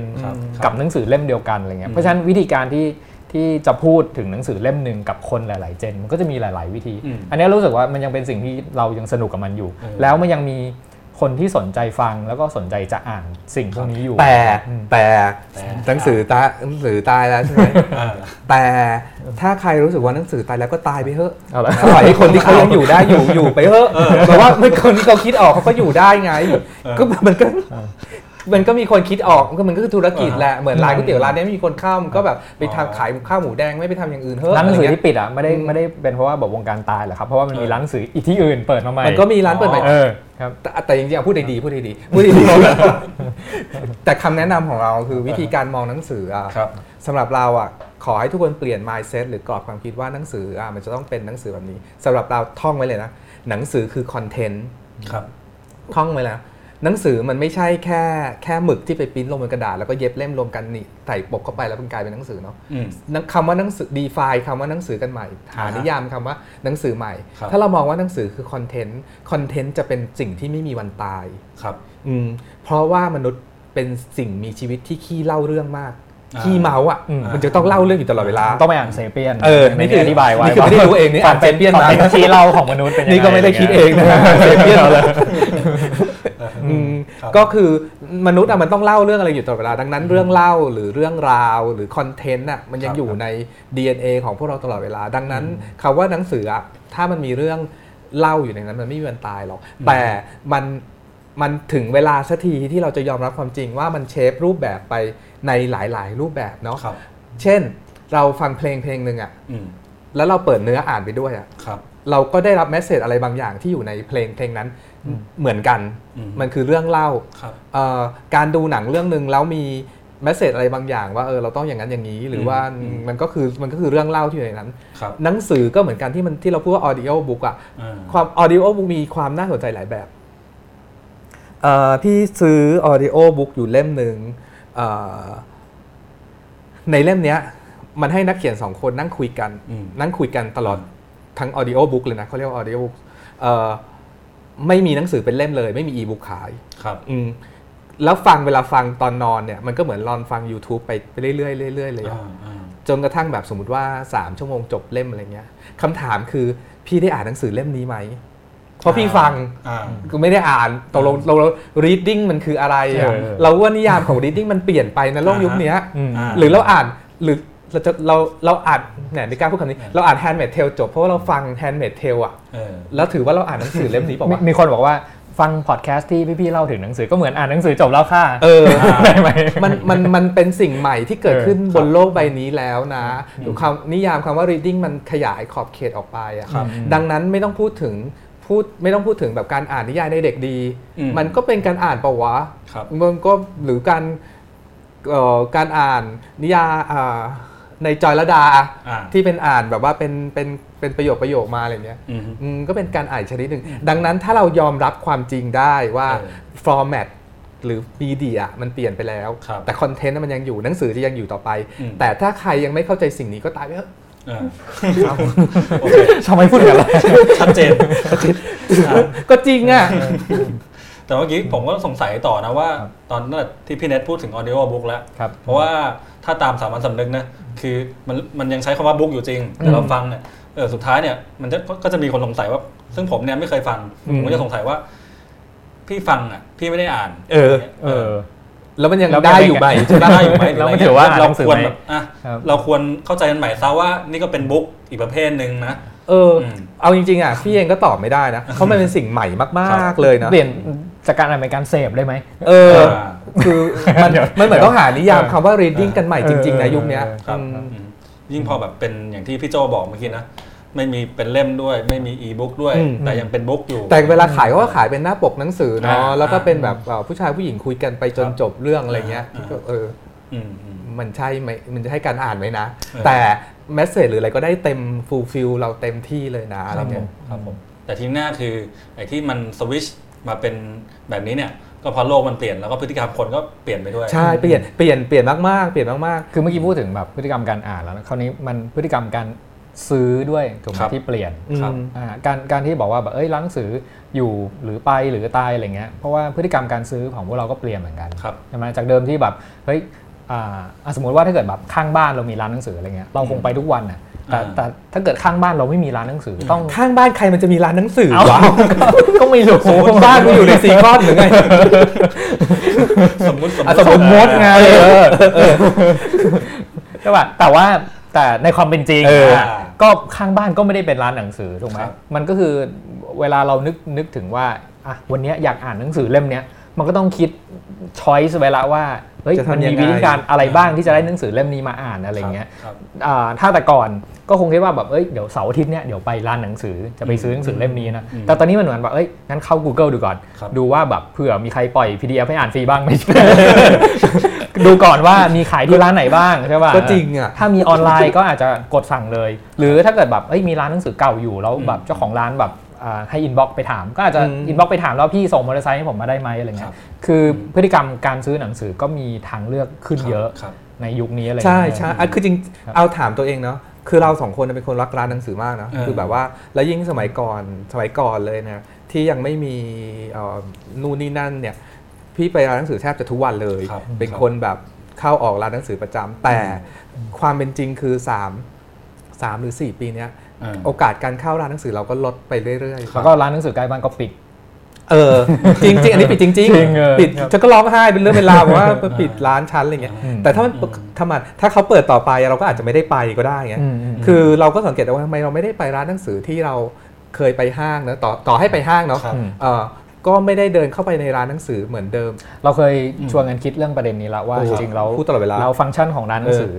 ให้อะไรเราบ้างครับคือหลักๆเลยสิ่งสิ่งแรกที่เราได้จากการไปเดินร้านหนังสือคือการเห็นหนังสือปกอื่น ๆ ที่บางทีเราไม่ได้ตั้งใจจะไปดูอะแต่ต้องการไปแบบ discover มันคือไปเจอไปเจอมันที่ร้านหนังสืออะ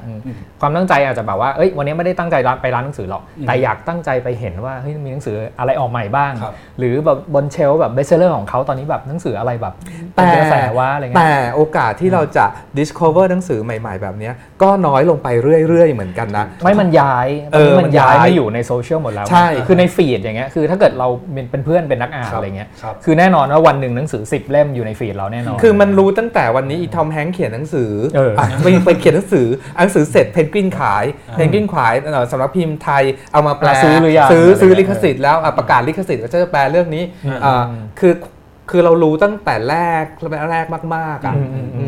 ว่าแบบเนี่ยพี่ภูเขียนเรื่องสั้นพี่ภูรู้ได้เขียนเรื่องสั้นออกมาเป็นระยะระยะเดี๋ยวกำลังจะรวมเล่มคือเรารู้ตั้งแต่แรกอยู่แล้ว ดังนั้นดังนั้นส่วนใหญ่ ในเวลาที่เราจะซื้อหนังสือเดี๋ยวนี้ลองถามตัวเองด้วยเรามักจะรู้อยู่แล้วว่าเราจะซื้ออะไรเราจะอ่านอะไรก็คือ save ปกไว้ในเครื่องไว้หมดแล้วใช่ใช่เรานิสัยเป็นอย่างงี้แบบ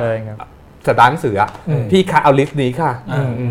คือไม่ใช่ว่าไปเดินเรื่องในงานก่อน มันก็มีบ้างแต่น้อยมากอะคือคือแทบจะแบบเอาตอนนี้ถ้าถ้าถามเราเนี่ยแทบจะร้อยเปอร์เซ็นต์เรารู้จักหนังสือจาก ในโซในฟีดเราก่อน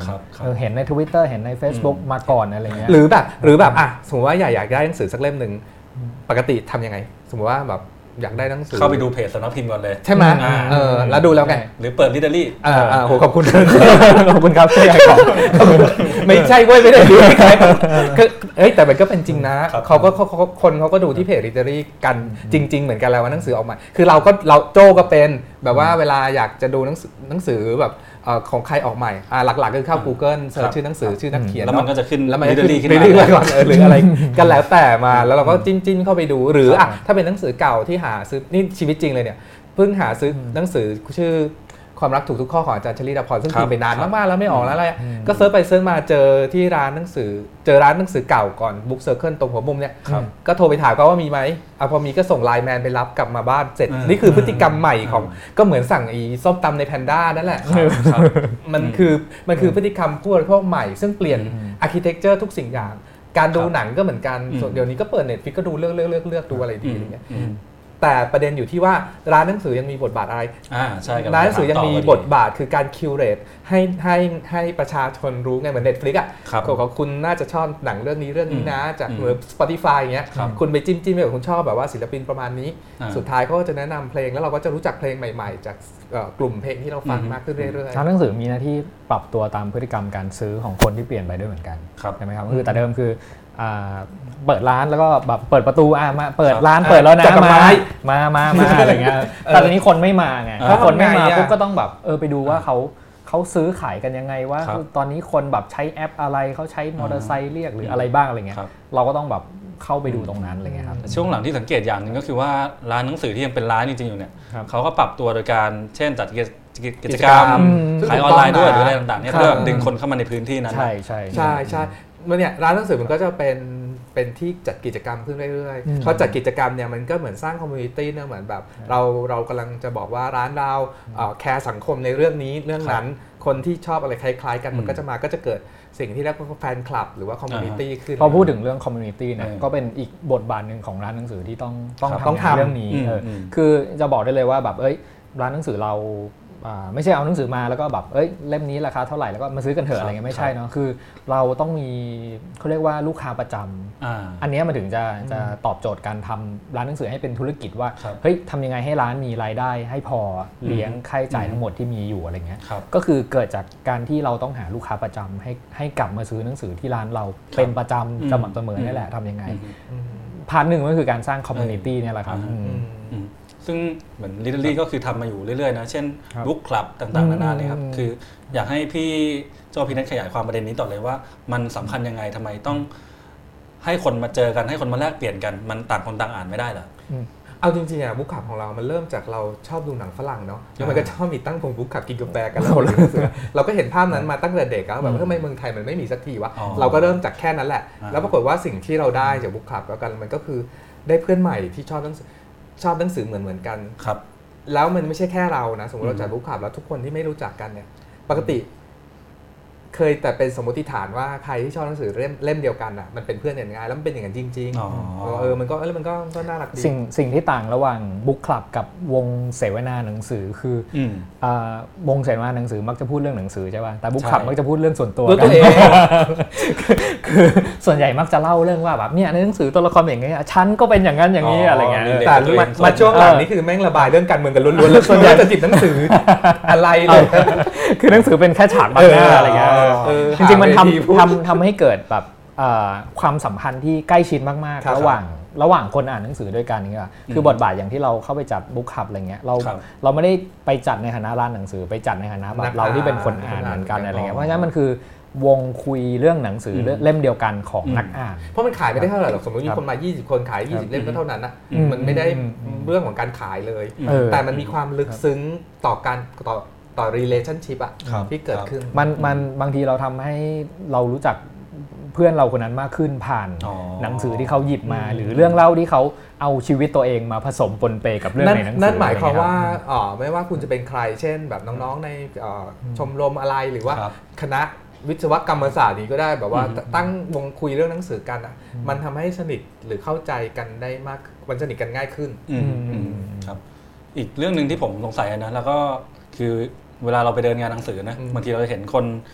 ถือลากกระเป๋าไปเลยแล้วก็ขนไปทีเยอะๆอะไรเงี้ยบางทีก็อย่างตัวผมเอง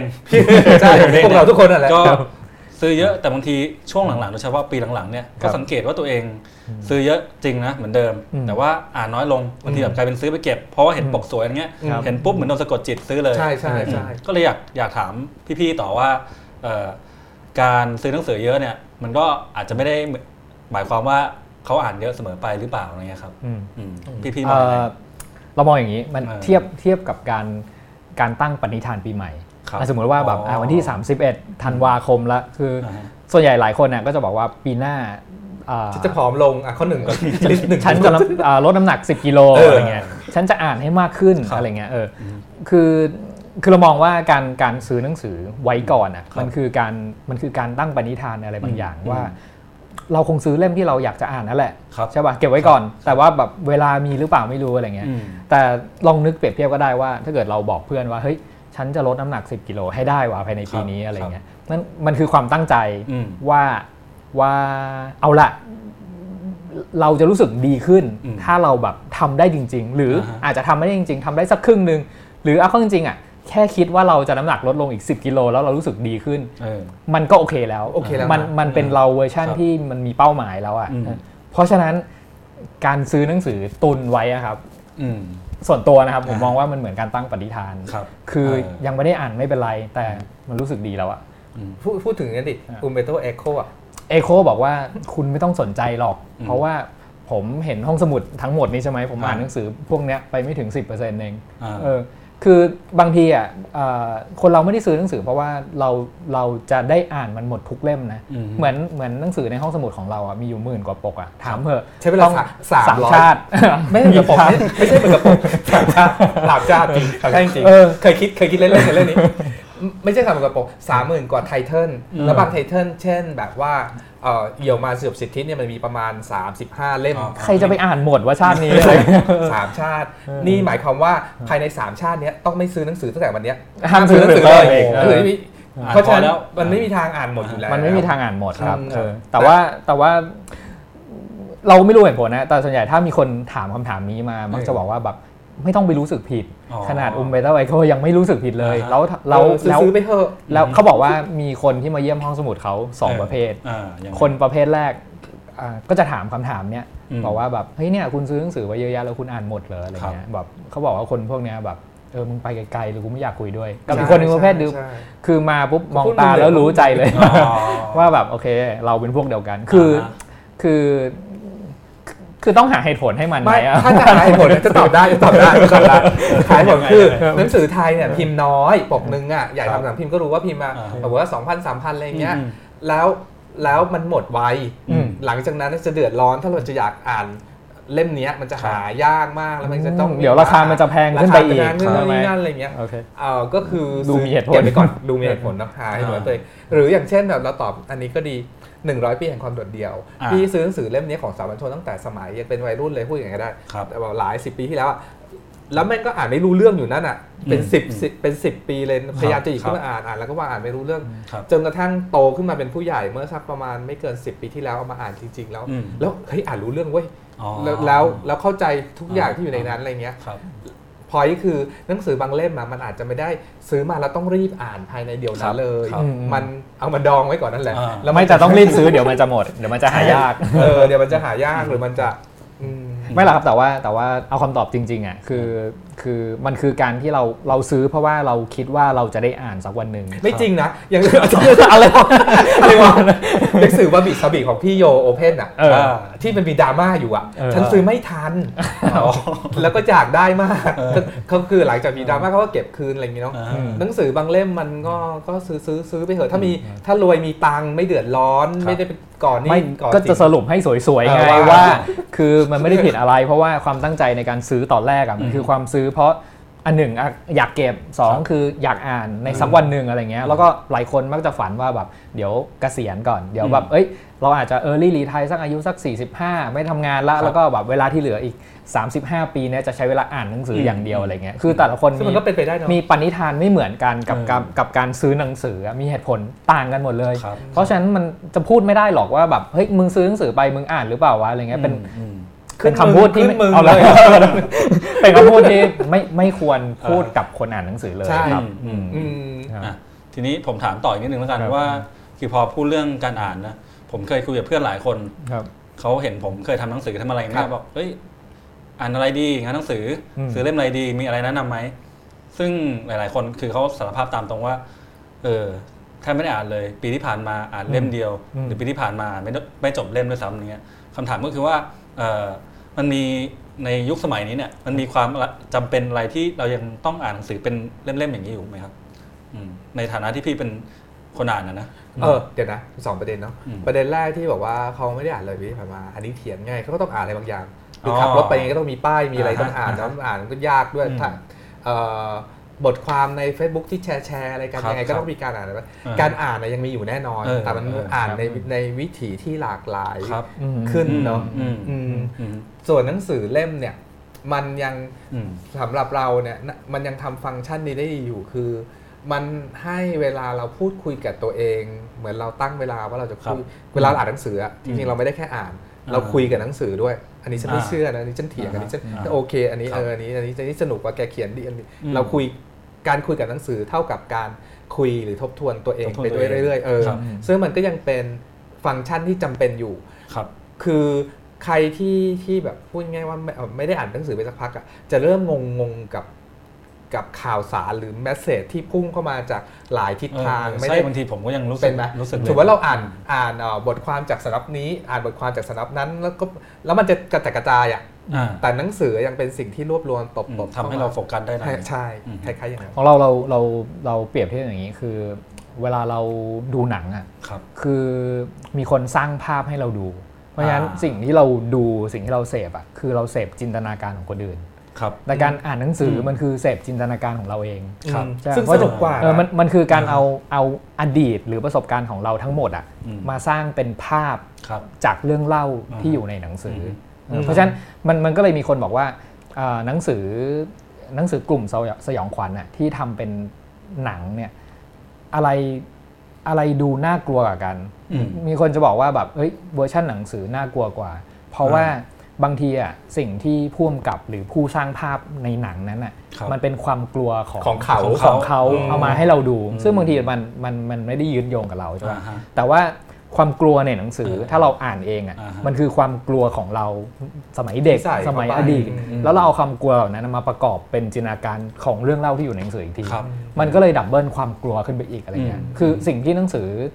ยังให้ได้อยู่คือจินตนาการของเราเองที่เราเอามาสร้างเป็นเป็นภาพจากเรื่องราวที่อยู่ในหนังสืออีกทีหนึ่งครับย้ำอีกทีว่าเราไม่อ่านหนังสือไม่ได้เพราะชีวิตเราจะงงครับมันจะมีอะไรไม่รู้ทำให้เรางงข้อมูล information มากมายอะ มีหนังสือนี่แหละที่ยังทำฟังก์ชันนี้ได้ดีอยู่ครับอะทีนี้มาเข้าสู่ part แนะนำบ้างดีกว่า คือก่อนมาเข้ารายการเนอะก็ให้การบ้านพี่ๆไปว่า ในสังคมภาวะแบบนี้ควรอ่านอะไรดีจากที่พลเอกประยุทธ์แนะนำ Animal Farm ให้แล้วเออซึ่งดีนะ Animal Farm สนุกมากนะจริงๆแล้วอะสนุกและดีงาม เราไม่เรียกว่าเราแนะนำดีกว่า คือตอนนี้คนอ่านหนังสือ ในทวิตเตอร์ในทั่ว ๆ ไปอะพูดถึงกระแสหนังสือดิสโทเปียกันค่อนข้างเยอะเออคืออาจจะเริ่มจาก Animal Farm มาอะไรเงี้ยคนก็อยากรู้ว่ามันคืออะไรวะ แล้วแบบมันนิยายดิสโทเปียคืออะไรเงี้ยคนก็ขุดเอาแบบ 1984 คืออะไร Brave New World คืออะไรอะไรเงี้ยอะไรนะ Fahrenheit 451คืออะไรอะไรเงี้ย The Handmaid's Tale ซึ่งตอนนี้ก็คือแบบกระแสในต่างประเทศก็พูดถึงเล่มนี้กันเยอะอะไรเงี้ย อย่างเมื่อคืนก่อนข่าวคือ ดาราจัดปาร์ตี้ แล้วก็แล้วก็ใส่ชุด Handmaid's Tale อะไรเงี้ยฝั่งฝั่งที่ใครปั้นจันน่ะหรอไม่ใช่ฝั่งที่พูดถึง content ว่าจริง ๆ แล้ว Handmaid's Tale เรียกร้องอะไรอะไรเงี้ย ก็แบบว่าเฮ้ยทำอย่างนี้ได้ยังไงแบบ you ทำเหมือนแบบนี่คือแบบเพื่อบันเทิงอย่างเดียวอะไรเงี้ยคือคือนึกภาพออกว่าชุดแดง Handmaid's Tale ที่มีหมวกขาวมันเป็นก็ชุด activist ที่ไว้มันเป็นชุดที่เฟมินิสต์ จองกลุ่มเฟมินิสต์เนี่ยใช้เป็นสัญลักษณ์ในการประท้วงอะไรหลายอย่าง ประท้วงเรื่องเรื่องสิทธิ์ในร่างกาย เพราะว่า The Handmaid's Tale มันพูดถึงเรื่องการการท้องโดยที่เป็นเครื่องจักรสำหรับสำหรับท้องอะไรเงี้ยครับเพราะฉะนั้นแบบเนี่ยก็มันก็จะมีแบบเขาเรียกว่าบทสนทนาที่ทะเลาะกันไปมาว่า คุณทำแบบนี้ไม่ได้ คุณจะเอามาเป็นแบบสิ่งบันเทิงไม่ได้ แต่ว่าทางนี้ก็จะแบบดีเบตกันว่าแบบอ้าวก็ Hulu ช่อง Hulu เอามาทำเป็นซีรีส์ให้ดูเพื่อความบันเทิงทำไมถึงจะคิดว่ามองเป็นแค่ความบันเทิงอย่างเดียวไม่ได้เอาจริงๆเอาจริงๆจริงๆอะอีชุดแดงใน Handmaid's Tale เนี่ยมาจากซีรีส์ใน Hulu นะหนังสือไม่ได้บอกนะว่าแต่งตัวอย่างนี้นะแต่ว่าเราบอกบอกบอกบอกเหมือนกันแต่ว่าเราอะเหมือนเหมือนเขาเรียกอะไรยำ information ต่าง จริง ๆ แล้วเวลาเราพูดถึง Handmaid's Tale เนาะบางคนก็ไม่ได้อ่านหนังสือบางคนก็ดูซีรีส์หรือบางคนก็อ่านหนังสือบางคนดูซีรีส์บางคนดูคลิปบางคนดูข่าวที่แบบเฟมินิสต์หรือบางคนก็ไม่รู้ว่าจริงๆคืออันนี้มันเป็นประวัติศาสตร์แต่เราอยากคนใส่ชุดแดงมาประท้วงอยู่อยากมาเป็นข้อมูลก้อนหนึ่งอยู่ในหัวเราเงี้ย point คือเลยนะ point คือหนังสือ dystopia ช่วงนี้คือกระแสหนังสือ dystopia มาเยอะทั้งทั้งในเมืองไทยแล้วก็ทั้งทั้งต่างประเทศ เดี๋ยวถ้าพูดถึงหนังสือ dystopia ถ้าถ้าใหญ่ถามว่าช่วงนี้อยากแนะนำให้อ่านหนังสืออะไร พี่แนะนำหนังสือเรียกว่า3 3กลุ่มแล้วกัน เพราะ เอาเพราะก่อนเพราะช่วงนี้เราเครียดเรื่องการเมืองกันมากนะฮะท่านผู้ชมเครียดปะคือแบบไม่ว่าจะใครเป็นใครเลยทุกคนไปที่ไหนก็เครียดเรื่องนี้อะแล้วเราค้นพบว่าหนังสือ 3 กลุ่มนี้ช่วยเราหนึ่งคือหนังสือ dystopia นิยายแฟนตาซี dystopia เนี่ยส่วนใหญ่นิยาย dystopia มันมันในนิยามของเขาอะมันถูกสร้างขึ้นมาเพื่อที่จะอธิบายและปลอบโยนเราเรื่องการเมืองสังคมโดยเฉพาะอยู่แล้ว โดยนิยามของเขาเลยนะ โดยเหตุการณ์ที่เกิดเนี่ยมันไม่จำเป็นต้องเป็นแบบอนาคตหรืออดีตมันเป็นที่ไหนในจินตนาการก็ได้ แต่หน้าที่ของมันคือเพื่ออธิบาย สังคมและการเมืองในปัจจุบัน ผ่านทางฉากอนาคตอะพูดอย่างง่ายๆแล้วกันจริงๆก่อนจะไปแนะนำหนังสือเล่มนี้ของพี่คุณดีกว่าดิสโทเปียไทย ๆ เลย Basement Moon Basement Moon เล่มนี้แบบเราอ่านแล้วแล้วก็แล้วก็พูดถึงในอนาคตที่ประเทศไทยกลายเป็นเผด็จการสมบูรณ์แบบซึ่งซึ่งในหนังสือดิสโทเปียที่เราแนะนำจริง ๆ เพราะมันภาษาอังกฤษบอกว่า suit suit yourself อะมันมันปลอบโยนปลอบ ประโลมเราได้ดีมากว่าว่าไอเหตุการณ์บ้าบอที่เกิดขึ้นอยู่เนี่ยมันมันมันมีความหวังว่ะแล้วเรายังยืนยันว่าความหวังเป็นสิ่งที่สำคัญมาก ๆ ในในช่วงเวลาเนี้ยเฮ้ยอย่าว่าหวังจากไหนกันวะหวังจากหนังสือดิสโทเปียแหละไปเริ่มอ่านกัน ความหวังที่สองที่ที่ที่เราอยากจะให้อ่านหนังสือกลุ่ม คือหนังสือกลุ่มประวัติศาสตร์ โดยเฉพาะประวัติศาสตร์การเมืองทั้งไทยและโลกเนี่ย พี่น้องฮะไอสิ่งที่เกิดอยู่ทุกวันนี้มันเคยเกิดขึ้นมาแล้วในอดีตทั้งนั้นเลย และทั้งหมดนี้อยู่ในหนังสือแล้วทั้งนั้นเลยไปหาอ่านมาไปหาอ่านกันเถอะว่าต้นเหตุคืออะไรกลางเหตุคืออะไรปลายเหตุคืออะไรแล้วผลที่จะเกิดขึ้นคืออะไร ในหนังสือมีอธิบายไว้หมดแล้ว ถ้าเราเข้าใจว่าเหตุการณ์ที่เกิดเป็นอะไรอะเราจะมีความหวังได้ว่าทางออกเฮ้ยชีวิตมีทางออกนะ หรือการเมืองมีทางออกไม่ว่าคุณจะชอบใครก็แล้วแต่มันมีทางออกขอแทรกนิดนึงพอพูดถึงเรื่องหนังสือประวัติศาสตร์มันก่อน แม่ ไม่รู้โมโหอะไรมาแบบว่าแบบใส่เรื่องการเมืองใหญ่เลยคือไปอ่านหนังสือประวัติศาสตร์มาแล้วก็บอกว่าแบบทำไมมันทำทำไมมันทำกันอีกแล้ว มันเหมือนเลยนะเนี่ยบอกว่าตอนแรกบอกว่าแม่โกรธไทยมาว่าอะไรเงี้ยแล้วมันมีมันมีคำตอบหรือมีทางออก มันมีทางลงมีทางมีทุกสิ่งอะอยู่ในหนังสือประวัติศาสตร์ กับอีกหนังสืออีกกลุ่มหนึ่งคือหนังสือกลุ่มกลุ่มรักตัวเองพูดอย่างนี้ก็ได้ หนังสือแบบอย่างคินซึงิ หนังสือการอิคิไกหนังสือที่ค้นหาความหมายของชีวิต คือเอาตรงๆนะ น้องๆกลุ่มเด็กๆหน่อยอะจะไม่ได้เครียดการเมืองเท่ารุ่นผู้ใหญ่เราขนาดนั้นเขาเขาเห็นอนาคตครับเราเราเราไม่เรามองไม่เห็นอนาคตกันเราผู้ใหญ่หน่อยเนี่ยแต่เด็กๆเนี่ยเขาเขาเขาเขารู้ตัวว่าเขาต้องการอะไรเขาจะเดินไปยังไงเออ แล้วแต่น้องๆกลุ่มนี้ยังอยู่ในช่วงแบบเหมือนแสวงหาตัวตนหรือค้นหาตัวตนอะไรเงี้ยก็จะแนะนำน้องๆให้อ่านหนังสือกลุ่มอย่างนี้แหละอิกิไกคินซึงิการเยียวยารักษาบาดแผลในจิตใจต่างๆแล้วนะครับโอเคอะเดี๋ยวเราลองมาดูคำถามจากทางบ้านกันบ้างนะครับว่าอู้เวลาผ่านไปเร็วมากเลยคุยแป๊บเดียวเป็นชั่วโมงแล้วนะอะทีมงานส่งเข้ามาว่ามีประมาณ 90คำถามนะครับ9ถึง10คำถาม อ่าคนคนแรกอ่าเดี๋ยวผมชวนให้ อยากทราบความเห็นว่าที่ริเดอรี่มีบทบาทขึ้นในวงการร้านหนังสืออิสระแบบนี้นับว่า Readery monopolize ตลาดหนังสืออิสระอยู่หรือเปล่าครับ โอ้ได้ไงก็ดีดิสพูดไปเหรอเนี่ยไม่ใช่ มันจะ monopolize ได้ยังไง แบบว่าคนเรามันคืออย่างนี้ ต้องเข้าใจกันว่าคำว่าร้านหนังสืออิสระเนาะ มันมีคำว่าอิสระต่อท้ายอยู่เนาะคำอิสระหมายถึงว่าทุกคนมีอิสระตามใจที่สามารถจะ เป็นตัวของเองตัวเองได้เต็มที่อะคือเราเราเราก็มีเพื่อนเป็นร้านหนังสืออิสระเยอะมากนะแล้วเราก็ให้กำลังใจหนุนใจว่า ทุกคนไม่ต้องกังวลหรอกขอเพียงแค่คุณคีปความอิสระ เป็นตัวคุณของคุณให้ให้โดดเด่นออกมามาก ๆ เช่นนะถือว่าบางร้านชอบ ทำกิจกรรมสังคมการเมืองก็ทำแบบถ่ายหนังสือเล่มนี้พูดถึงสิ่งนี้ หรือบางร้านชอบหนังสือวิทยาไซไฟวิทยาศาสตร์พูดสิ่งนี้ออกมาจากที่เป็นตัวตนจริง ๆ ประเด็นคืออย่าพยายามไปเป็นเหมือนคนอื่น มันแล้วคำว่า monopoly หรือ monopolize เนี่ย เป็นสิ่งที่ทำไม่ได้แล้วบนโลกปัจจุบันนี้ ทุกคนมันมี subculture มันมี culture มันมี community ของตัวเอง build สิ่งนั้นขึ้นมาก็โอเคแล้ว ผมตกใจนึกว่าพี่โจแอบไปซื้อร้านหนังสืออิสระทั่วประเทศไปหมดแล้วผมว่าในในความหมายของผมผมผมเข้าใจว่า monopolize นี่เรา Readery อาจจะไปกว้านซื้อทุกร้านแล้วก็แบบมีอิทธิพลต่อร้านหนังสืออิสระฉันรวยแล้วเหรอเนี่ยนั้นซึ่งซึ่งเอาไม่อาจจะไม่ใช่คำถามประมาณนี้ก็ได้นะแต่เวลาได้ยินคำคำนี้ขึ้นมาอะไรเงี้ยมันมันเหมือน พูดถึงเราเราน่าจะไปมีอิทธิพลเหนือกว่าหรือชี้นำหรืออะไรบางอย่างเลยครับผมรู้สึกว่าการไม่จริงไม่จริงเลยนะ ใน Twitter Podcast เมื่อสองวันก่อนเนี่ยมีน้องคนหนึ่งเขียนไว้นะแล้วเออแบบผมชอบ Literary Podcast มาก ๆ เลยผมฟังทุกตอนเลย แต่ผมไม่เคยซื้อหนังสือที่ร้าน Literary เลยก็โอเคไงก็โอเคครับเพราะว่าจริงๆจะโอเคจริง ๆ ไม่ได้โอเคเล่นๆเพราะว่าเพราะว่าเราทำด้วยความรู้สึกว่าเราชอบหนังสืออะแล้วถ้าสมมติว่าเราชอบ แบบเล่มนี้แล้วเขาอ่านเล่มนี้กันก็ก็โอเค เพราะว่ามันมันมีความย้อนแย้งอยู่นิดนึงในในคำถามนี้นะคือการเป็นร้านหนังสืออิสระอย่างพี่โจอธิบายไปแล้วว่า ว่าคือเราเป็นตัวเองให้เต็มที่เลย ไม่ต้องกลัวว่าแบบจะยังไงอะไรเงี้ยคือคืออย่างอย่างบทบาทของเราอะไรเงี้ยเรา เราใช้ความเป็นนักอ่านของเราแบบ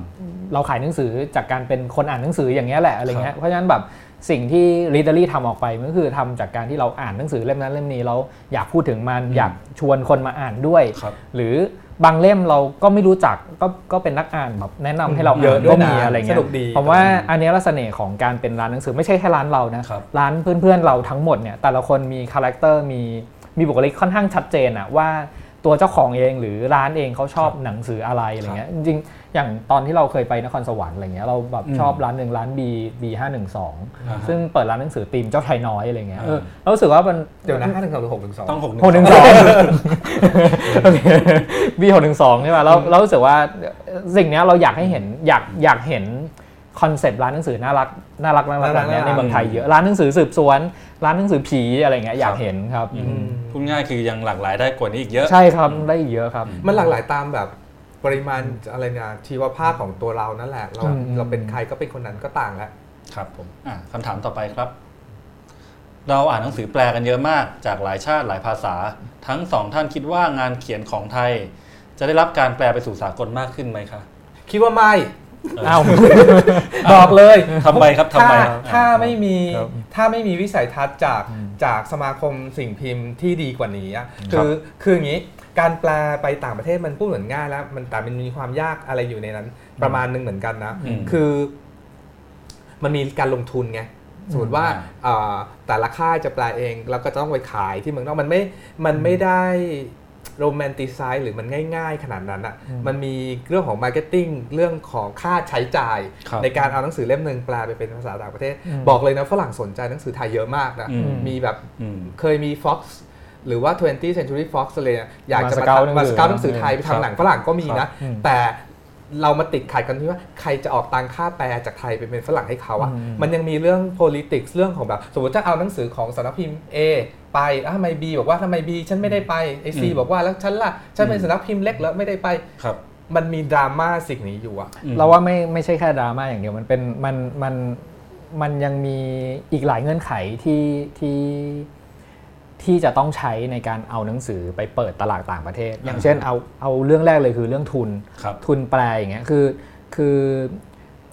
เหมือนจริง ๆ กระบวนการมันมีนะคืออย่างแรกแบบ เอ้ย อาจจะยังไม่ได้แปลทั้งเล่มแปลเอ็กเซ p ไปก่อน หรือแปลแบบไปสักบทหนึ่งเพื่อให้แบบอย่างที่บอกว่าต่างชาติที่มา scout ตามงานเทศกาลหนังสือนานาชาติต่างๆนี่แหละ แต่อย่างน้อยเราต้องมีแบบ demo ให้เขาอ่านก่อนอย่างน้อยหนึ่งบท หรือตัว teaser อะไรต่างๆ synopsis อะไรเงี้ยไปให้เขาอ่านอะไรเงี้ยซึ่งซึ่งกระบวนการต่างๆ พวกนี้มันมีเงินลงทุนที่ต้องใช้ ซึ่งใครมีฝันเนี้ยเอามาเลยห้าแสนเดี๋ยวเราทำให้ทำฟรีแล้วคือจริงๆขาดเงิน พูดเลยว่ามันขาดขาด ขาดเงินขาดเจ้าภาพ แล้วก็คือคนแปลภาษาไทยเป็นภาษาอังกฤษมันมีเยอะแยะอยู่แล้วมันมีได้แต่ว่า process ของมันในการไปตั้งบูธที่แบบว่างานแฟงเปิดแฟร์ทำยังไง มันมีค่าใช้จ่ายอะคำถามคือเรายังตกลงกันไม่ได้ว่าใครจะจ่ายตังค่าแต่บางแต่บางเล่มก็ไปแล้วนะครับ คือบางเล่มที่มีทุนพร้อม แล้วก็มีคนที่จะพาหนังสือเล่มนั้นไปพร้อมอะไรเงี้ยหนังสือพี่คุณก็ไปแล้วหนังสือพี่แมมก็ไปแล้วอะไรเงี้ยเพราะว่าอันเนี้ยคือไม่ได้หวังพึ่งใครคือ คือหาในทางที่ตัวเองทำได้แล้วก็ลุยเลยอ่าเมื่อกี้พูดข้อข้อแบบฝันสลายเนาะข้อดีมั่งคือเพื่อนฝรั่งที่ทำงานหนังสือเมืองนอกอยู่อะสนใจวรรณกรรมเอเชียตะวันออกเฉียงใต้สูงมากประมาณเป็นอันดับหนึ่งมันเหมือนหลุมดำของเขานึกออกปะฝรั่งรู้จักอินเดียจากจีนรู้จักญี่ปุ่นจากเกาหลีฝรั่งไม่รู้จักเอเชียตะวันออกเฉียงใต้เลย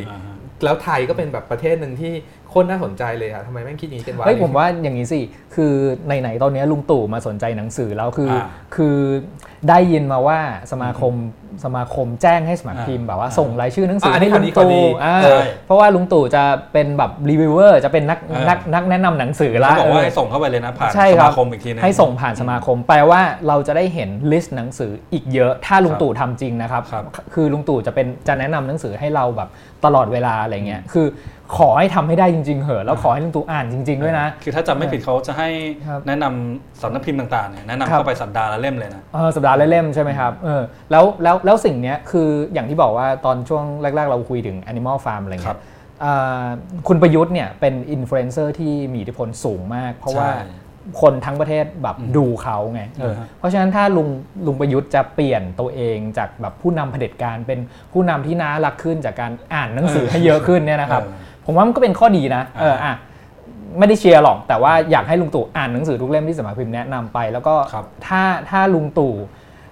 ยังสามารถ ให้อะไรกับประเทศนี้ได้อะก็ขอขอให้เป็นให้เป็นหนังสือให้พวกเราได้อ่านหนังสือเยอะขึ้นหรือถ้าไม่อ่านเจียดงบมาให้กระทรวงวัฒนธรรมมาให้กำลังจะบอกเลยว่า ถ้าไม่อ่านเนี่ยคุณลุงตู่ไปผลักดันให้กระทรวงวัฒนธรรม หรือใครก็ได้ผลักดันให้ให้เอาหนังสือไทยเนี่ยไปไปบุกตลาดโลกให้ได้ แต่เอาจริงๆที่จริงๆพูดถึงประเด็นของลุงตู่ก็ดี เพราะถ้าที่เรารู้จักเพื่อนๆในกระทรวงวัฒนธรรม หรือว่าสสของสุนทรดาเนี่ย มีคนอยากส่งเสริมประเด็นเอาหนังสือไทยไปฝรั่งเยอะมาก ขาดเจ้าภาพและเงิน มันมี case study ของของหนังสือกลุ่มเอเชียตะวันออกเฉียงใต้นี่แหละก็คืออินโดนีเซียเห็นชัดๆเลย งานวรรณกรรมของอินโดนีเซีย ผู้คนเริ่มให้สนให้ความสนใจ มันไม่ได้แบบไปตามวิถีแบบออร์แกนิกปกติแต่ว่ารัฐบาลส่งเสริมครับส่งเสริมก็คือ แปลงานเอางานไปออกงานแฟร์ต่างๆ ให้คนมาซื้ออะไรเงี้ยครับอันนี้แหละที่ที่ที่รู้สึกว่าเมืองไทยยังขาดสิ่งนี้ ยังขาดการสนับสนุนที่เป็นชิ้นเป็นอันจากรัฐบาลครับเงินมาผ้าหลุดครับโอเคคำถามถัดไปครับ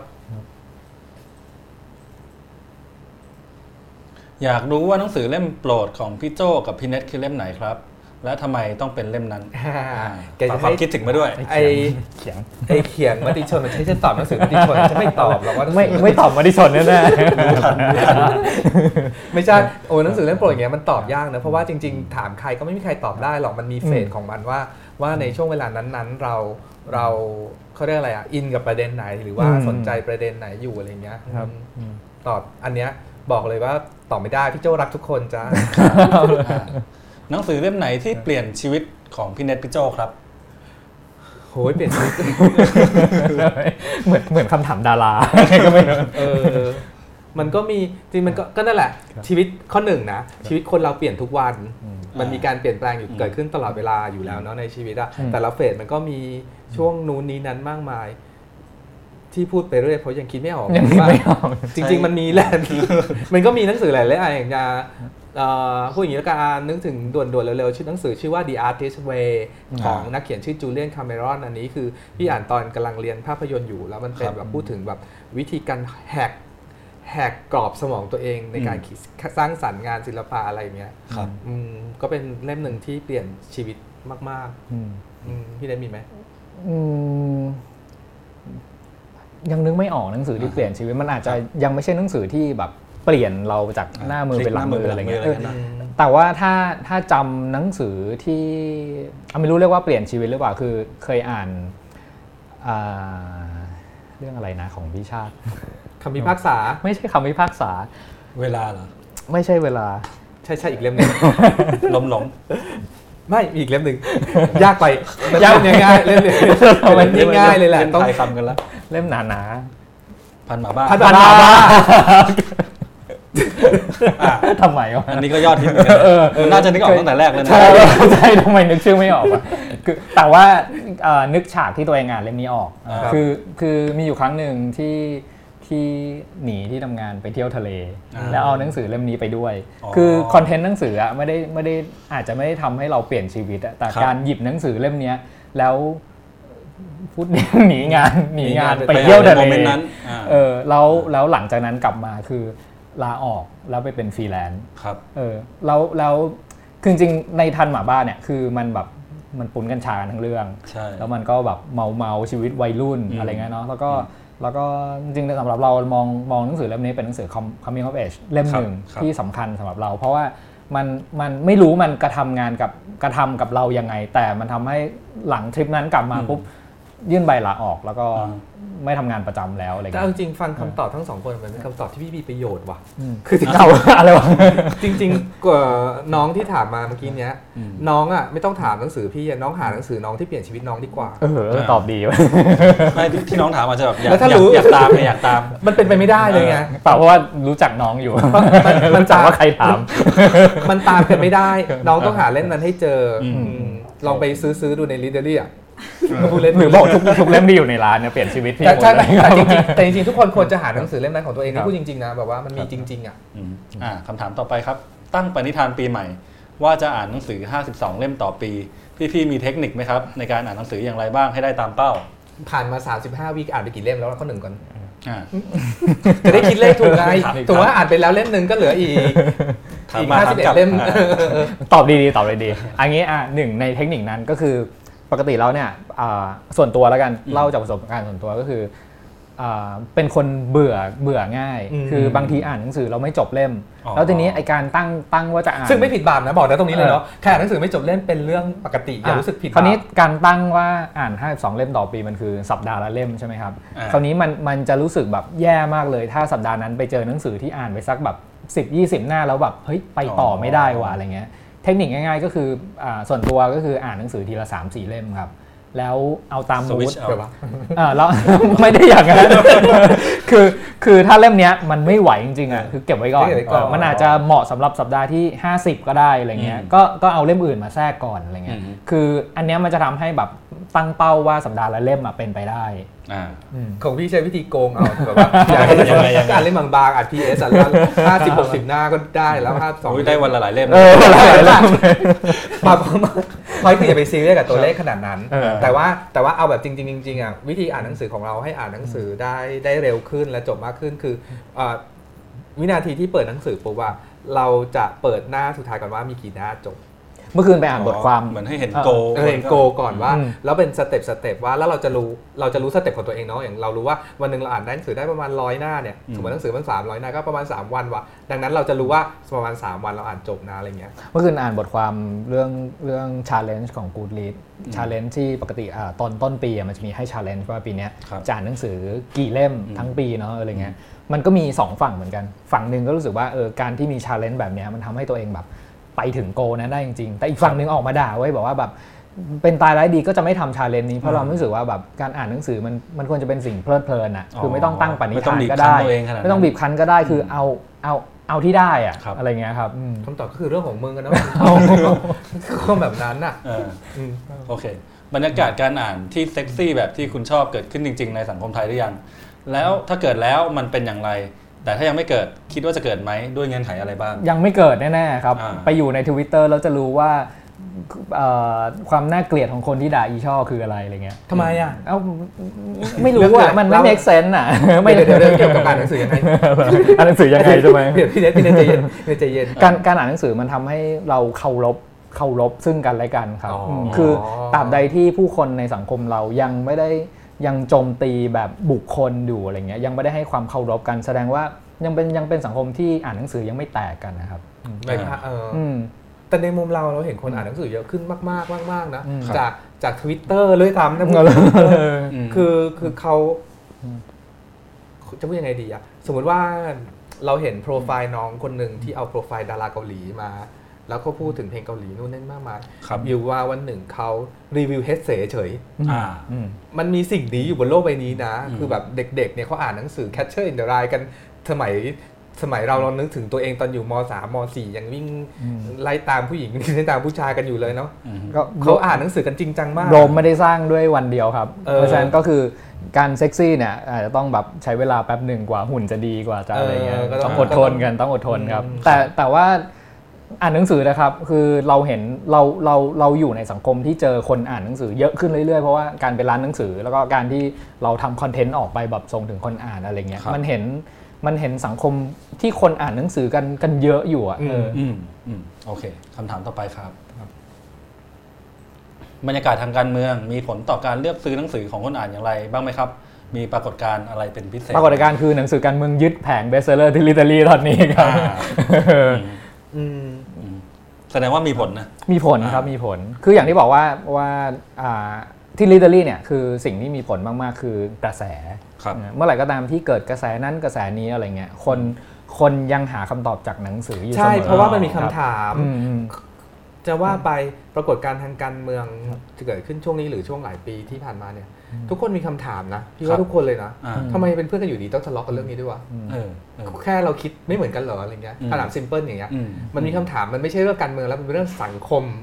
ที่แบบคนในครอบครัวทำไมพ่อแม่กับลูกตกลงกันว่าเราจะไม่พูดเรื่องการเมืองกันในบ้านนะเพราะว่าเราคิดไม่เหมือนกันนะอะไรเงี้ยแต่มันเกิดคำถามไงว่าเอ๊ะเราก็กินข้าวหม้อเดียวกันมา พ่อกับแม่ก็เลี้ยงลูกมากับมือทำไมลูกมันคิดไม่เหมือนเราวะ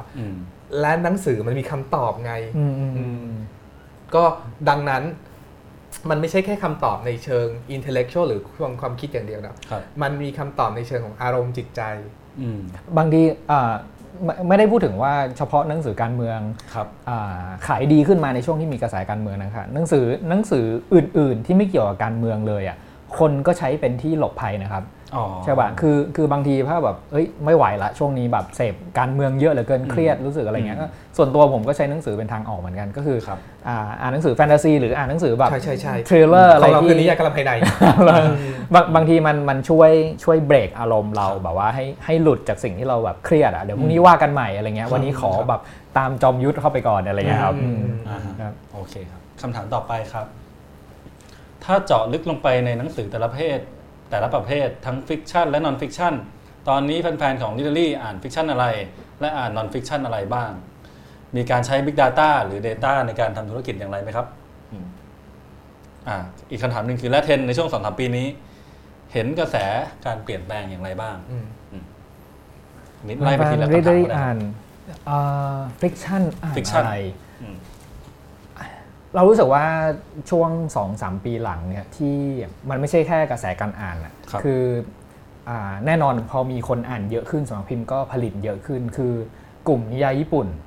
กลุ่มนิยายญี่ปุ่นกลายเป็นแผงใหญ่มากตอนนี้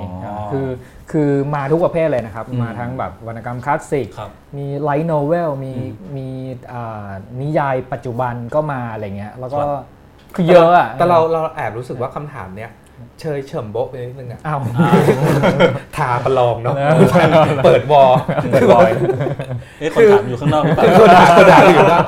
ใครก็รู้ไงคือหนังสือไม่ได้ขายเป็นเข่งแบบเดิมอีกต่อไปแล้วคือมันไม่ได้มาเป็นคคือวัฒนธรรมต้องเข้าใจสิ่งนี้ก่อนว่า วัฒนธรรม mass ปัจจุบันมันไม่มีแล้ว มันไม่มีคนที่เรียกว่าพี่เบิร์ดอีกต่อไปแล้ว คือมันเป็นวัฒนธรรม subculture กันหมดแล้วโลกนี้ดังนั้น หนังสือนิยายวายก็จะขายดีมากในกลุ่มสาววายกลุ่มอาจารย์ก็จะชอบอ่านหนังสือประวัติศาสตร์การเมืองอะไรก็จะเนี่ยก็แล้วแต่กันไป กลุ่มแบบว่าติดตามแฟนคลับหนังสือนิยายวรรณกรรมญี่ปุ่น ก็จะมีกลุ่มญี่ปุ่นเหนียวแน่น ดังนั้นก็คือกลุ่มใครกลุ่มมันอะแล้วกลุ่มนั้นนั้นคนซื้อหนังสือคุณหมอประเสริฐผลิตผลการพิมพ์เรื่องการเลี้ยงลูกก็ซื้อทีละเจ็ดเล่มยี่สิบเล่มอะก็คือเขาก็มีลูกไง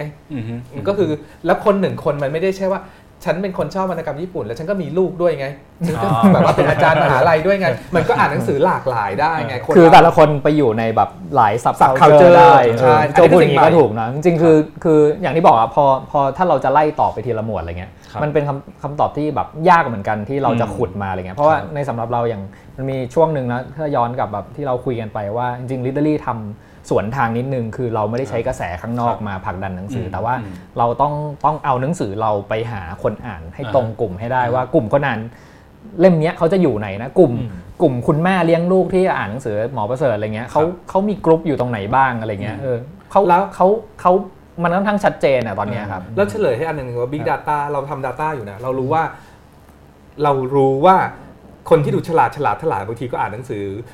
บ้าๆบอๆได้เหมือนกันพอยคือหรือคนเราอะจะลองซื้อหนังสือแปลกๆ ไปอ่านเป็นครั้งคราวเหมือนกัน คือคือเราถึงว่ามันมีลูกค้าคนหนึ่งชอบอ่านหนังสือกลุ่มนี้แต่สักวันหนึ่งเขาอาจจะหยิบหนังสือที่ไกลจากกลุ่มนี้มากๆ ไปอ่านได้เหมือนกันก็คือมีการเก็บข้อมูล database ไว้อยู่เรื่อยๆนะมนุษย์มันหลากหลายอะครับผมมีคำถามอีกไหมครับ Readery สัมผัสคนในวงการหนังสือมากมาย อยากให้ ชวนเล่าโมเดลธุรกิจหนังสือที่ประสบความประสบความสำเร็จเด่นๆ ในเมืองไทยให้ฟังหน่อยครับ ทั้งสำนักพิมพ์หรือร้านหนังสือ มีโมเดลไหนที่น่าสนใจไหมครับ first ตอนเลยคือคีโนเพราะเรารักร้านหนังสือคีโนมากเลย ทั้งที่เราไปร้านหนังสือเนาะ แต่เรารักหนังสือคีโนก็ถามตัวเองไปคีโนอยู่นั่นแหละ แล้วก็แบบชอบเลยวะอะไรเงี้ย คีโนจริงจังกับการขายหนังสือมาก คือเขาให้ความสำคัญกับการ sourcing หนังสือและการจัดจัดหนังสือหมวดหมู่หนังสืออะไรแบบ แบบดียอดเยี่ยมอะที่ร้านหนังสือร้านหนึ่งควรจะเป็น ซึ่งที่จะใช้คำว่า browsing เนาะคือหน้าที่ของร้านหนังสืออย่างหนึ่งคือ คือเวลาไปต้องให้เรา browse ได้อะมีนู่นนี่นั่นให้ซื้ออะไรเงี้ยที่บอกตอนแรกคือต้องทำให้เกิดการ discovery ต้องต้องทำให้เราได้เห็นหนังสือมากมากกว่าสิ่งที่เรา ตั้งใจจะไปในตอนแรกอะไรเงี้ยหน้าที่ของร้านหนังสือที่ที่เราชอบนะครับฟังก์ชันแล้วคินโนคุนิยะเนี่ย selection หนังสือมันเยอะ แล้วก็ด้วยความที่เป็นร้านใหญ่เนาะแล้วก็เรื่องการ curate หนังสือด้วย ว่าแบบเออถ้ามีเล่มนี้จะไม่มีเล่มนี้ได้ยังไงอะไรเงี้ยเออคือคือคนคนที่คิวเรตหนังสือมาก็ต้องมีความรู้ค่อนข้างแน่ๆเก่งด้วยแหละอย่างเช่นแบบเขาเขาเอาแผงหนังสือมาที่ชนอันนึง ซึ่งแบบว่า แบบเหมือนขายไปนานแล้ว เอามาจัดชั้นใหม่เป็นชั้นหนังสือแบบแบบอะไรนะ global ส่ง global change จัดเซตใหม่คุณโคตรน่าซื้อเลยอะจะแล้วหนังสือหนังสือในร้านหนังสือเนี่ยมันไม่ได้หมายว่าเฉพาะหนังสือที่ออกใหม่เท่านั้นจะขายดีอะไรเงี้ยมันมันอยู่ที่คนที่อยู่เบื้องหลังคอนเทนต์ในร้านหนังสือด้วยร้านหนังสือคือ คือหนังสือแน่นอนเป็นคอนเทนต์แล้วล่ะ แต่คนที่จะคิวเรตคอนเทนต์ว่าอะไรน่าสนใจอยู่ปัจจุบันเนี้ยคืออะไรเนี่ยคือบทบาทที่สำคัญที่ที่คีโนทำได้ดีครับ อยากชมอีก 2 คน คนที่ 2 คือเด็กดี คือคือเด็กดีเนี่ยยังไงดีนะ ผู้ใหญ่อาจจะไม่เคยอ่านแล้วก็แบบไปปรามาสเขาว่าแบบโอ้โหแบบเด็กๆอ่านอะไรก็ไม่รู้พี่จ๋าพี่ลองไปอ่านนะจ๊ะนิยายในเด็กดีนี้ ในฐานะที่เรียนการเขียนมา structure แม่งเป๊ะมาก theme plot structure character มาเป๊ะหมดทุกสิ่งอย่าง ซึ่งแล้วมันสนุกมากอีกต่างหากอะไรอย่างเงี้ยแล้วมันไม่ใช่ทุกเรื่องจะต้องหยาบคายแฝงเรื่องเซ็กอะไรต่างๆต่อให้แฝงเรื่องเซ็กแล้วไงสมัยนี้มันจะแบบว่าเข้าเว็บหนังโป๊กันเมื่อไหร่ก็ได้เนี่ยให้มันอ่านหนังสือเนี่ยมันน้อนก็มีจินตนาการอะไรกันบ้างเนาะซึ่งแล้วเด็กดีเนี่ยมันเหมือนแบบเขาเรียกอะไรโกยเด็กทั่วประเทศให้เข้ามาทั้งอ่านและเขียนน่ะแล้วเด็กเนี่ยพอเริ่มเขียนเนี่ย มันเหมือนเขาได้ขบคิดประเด็นอะไรบางอย่างคำว่าไอ้ประเด็นอะไรบางอย่างเนี่ย น้องๆในเด็กดีบางคนเนี่ย ฉลาดยกตัวอย่างเรื่องไหนดีอโซตัส ยกบ่อยนิยายโซตัสนี่นิยายวายซึ่งเป็นละครด้วยเนาะโซตัสเนี่ยพูดถึงน้องปีหนึ่งที่ที่ประกาศกลาง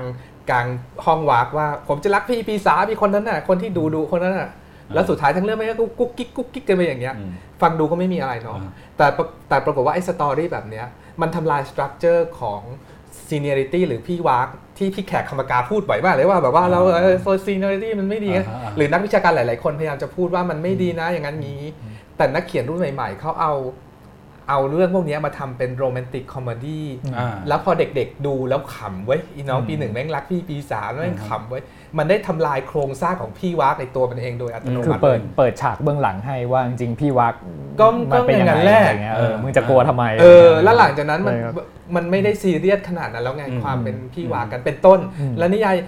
เล่าเท่าที่เรารู้จักน้องๆที่เขียนในเด็กดีแต่ละคนโอ้ยความคิดทางไม่ใช่การเมืองอย่างเดียวนะเรื่องสังคมเขารุนแรงมาก เรื่องการทำร้ายร่างกายการการการบูลลี่ที่เกิดขึ้นในโรงเรียนบางทีมันเอามาพูดในในคณะ ในสังคมวิชาการบางทีมันไม่เหมือนกับพูดในภาษาของวรรณกรรมเนาะอันนี้เด็กๆดีคนที่สามลืมตามเขาสามลืมไปแล้วครับขอโทษครับท่านนึกได้เดี๋ยวค่อยวนมาคำถามต่อไปครับโอเคคิดอย่างไรกับวัฒนธรรมการให้รางวัลนักเขียนในประเทศไทย ในสายตาของคนทำร้านหนังสือมีผลดีผลเสียอย่างไรบ้างครับอ่าเรื่องรางวัล เรื่องรางวัลใช่ป่ะ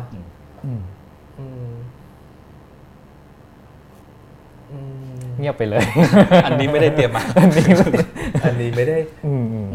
คือคืออันนี้ที่ที่ที่อาจจะเงียบๆเพราะว่าจริงๆเราเรายังไม่ได้มีบทบาทมากกับกับงานกับรางวัลอะไรพวกนี้เราเราจริงๆเราเราเราอาจจะมีข้อมูลยังน้อยอยู่ว่า จริง ๆ แล้วการที่นักเขียนได้รางวัลหนึ่งรางวัลเนี่ยมันให้อะไรกับ กับเขาบ้างเงี้ยแต่จริงๆก็พอรู้นะอย่างเช่นแบบว่าอันแน่ๆคือเงินรางวัล เรารู้สึกว่าซึ่งไม่ได้มาสามปีอุ๊บเงินรางวัลเรารู้สึกว่าก็สำคัญสำหรับการเป็นนักเขียนในเมืองไทยนะครับเพราะว่าเพราะว่าสมมติว่าถ้าเป็นวรรณกรรมที่เกี่ยวกับวรรวรรณกรรมอะไรเงี้ยรางวัลวรรณกรรมเนี่ยคือหนังสือวรรณกรรมในเมืองไทยเนี่ย ถ้าไม่ใช่หนังสือรางวัล ยอดพิมพ์มันไม่ได้สูงครับคือแปลว่านักเขียนคนหนึ่งที่ทำงานวรรณกรรมเนี่ยคือเรียกง่ายๆถ้าถามเรามุมเราอะไรเงี้ยมันมันมันเลี้ยงปากเลี้ยงท้องไม่ได้หรอกทำเล่มหนึ่งแล้วได้เงินสมมติแสนหนึ่งอาจจะไม่ถึงด้วยซ้ำอะไรเงี้ยครับเพราะฉะนั้นการได้รางวัลการได้รางวัลเนี่ยคือมันได้ 2 อย่างคือได้ยอดพิมพ์เยอะขึ้น คนรู้จักมากงานผลงานมากขึ้น แล้วก็ การพิมพ์ซ้ำก็มีโอกาสเยอะขึ้นอะไรเงี้ยกับ 2 คือเงินรางวัลที่จะได้เนี่ยมันก็สำหรับนักเขียนน่ะมันก็เป็นเงินก้อนหนึ่งที่เอาสามารถไปไปไปเป็นกำลังของต้นทุนไปเป็นต้นทุนในการผลิตงานต่อได้อีกนะครับ คือคือถ้าถามเราอะมีรางวัลดีไหมดีมันดีเสมอนะครับ แต่แต่แต่สิ่งที่ควรจะ question ก็คือกระบวนการให้รางวัลนั่นแหละว่า รางวัลแต่ละรางวัลเนี่ยคือคือเรียกว่าอะไรอะเสน่ห์ของการให้รางวัลเสน่ห์ของการคัดเลือกคัดเลือกกระบวนการต่างๆ เหล่านั้นน่ะมันมันสนุกไหมหรือมันมีเบื้องหลังหรือมันมีอะไรอื่น ๆ ที่เรายังไม่รู้อีกหรือเปล่าอะไรเงี้ยเอาละเดี๋ยวขายหนังสือก่อนขายหนังสือคือถ้าอยากรู้เรื่องนี้นะครับให้ขายคือจิดานันท์น้องลี้อะเขียน light novel เรื่องหนึ่งแซะ การให้รางวัลวรรณกรรมในเมืองไทยแต่เรื่องนี้เขียนเป็นเขาเรียกว่าเป็น sci-fi light novel แล้วกันจิดานันท์เนี่ยได้ซีไรต์ด้วยได้ซีไรต์เราด้วย แต่เขียนเขียนนิยายเรื่องนี้เป็น light novel แล้วบอกว่าในอนาคตเนี่ยคือมนุษย์อะไม่ได้เป็นเป็นนักเขียนละแต่หุ่นยนต์เป็นนักเขียนแทน แต่หุ่นยนต์พวกนี้ ก็ยังต้องสร้างหุ่นยนต์เพื่อเป็นหุ่นยนต์นักล่ารางวัลวรรณกรรมอีกทีหนึ่ง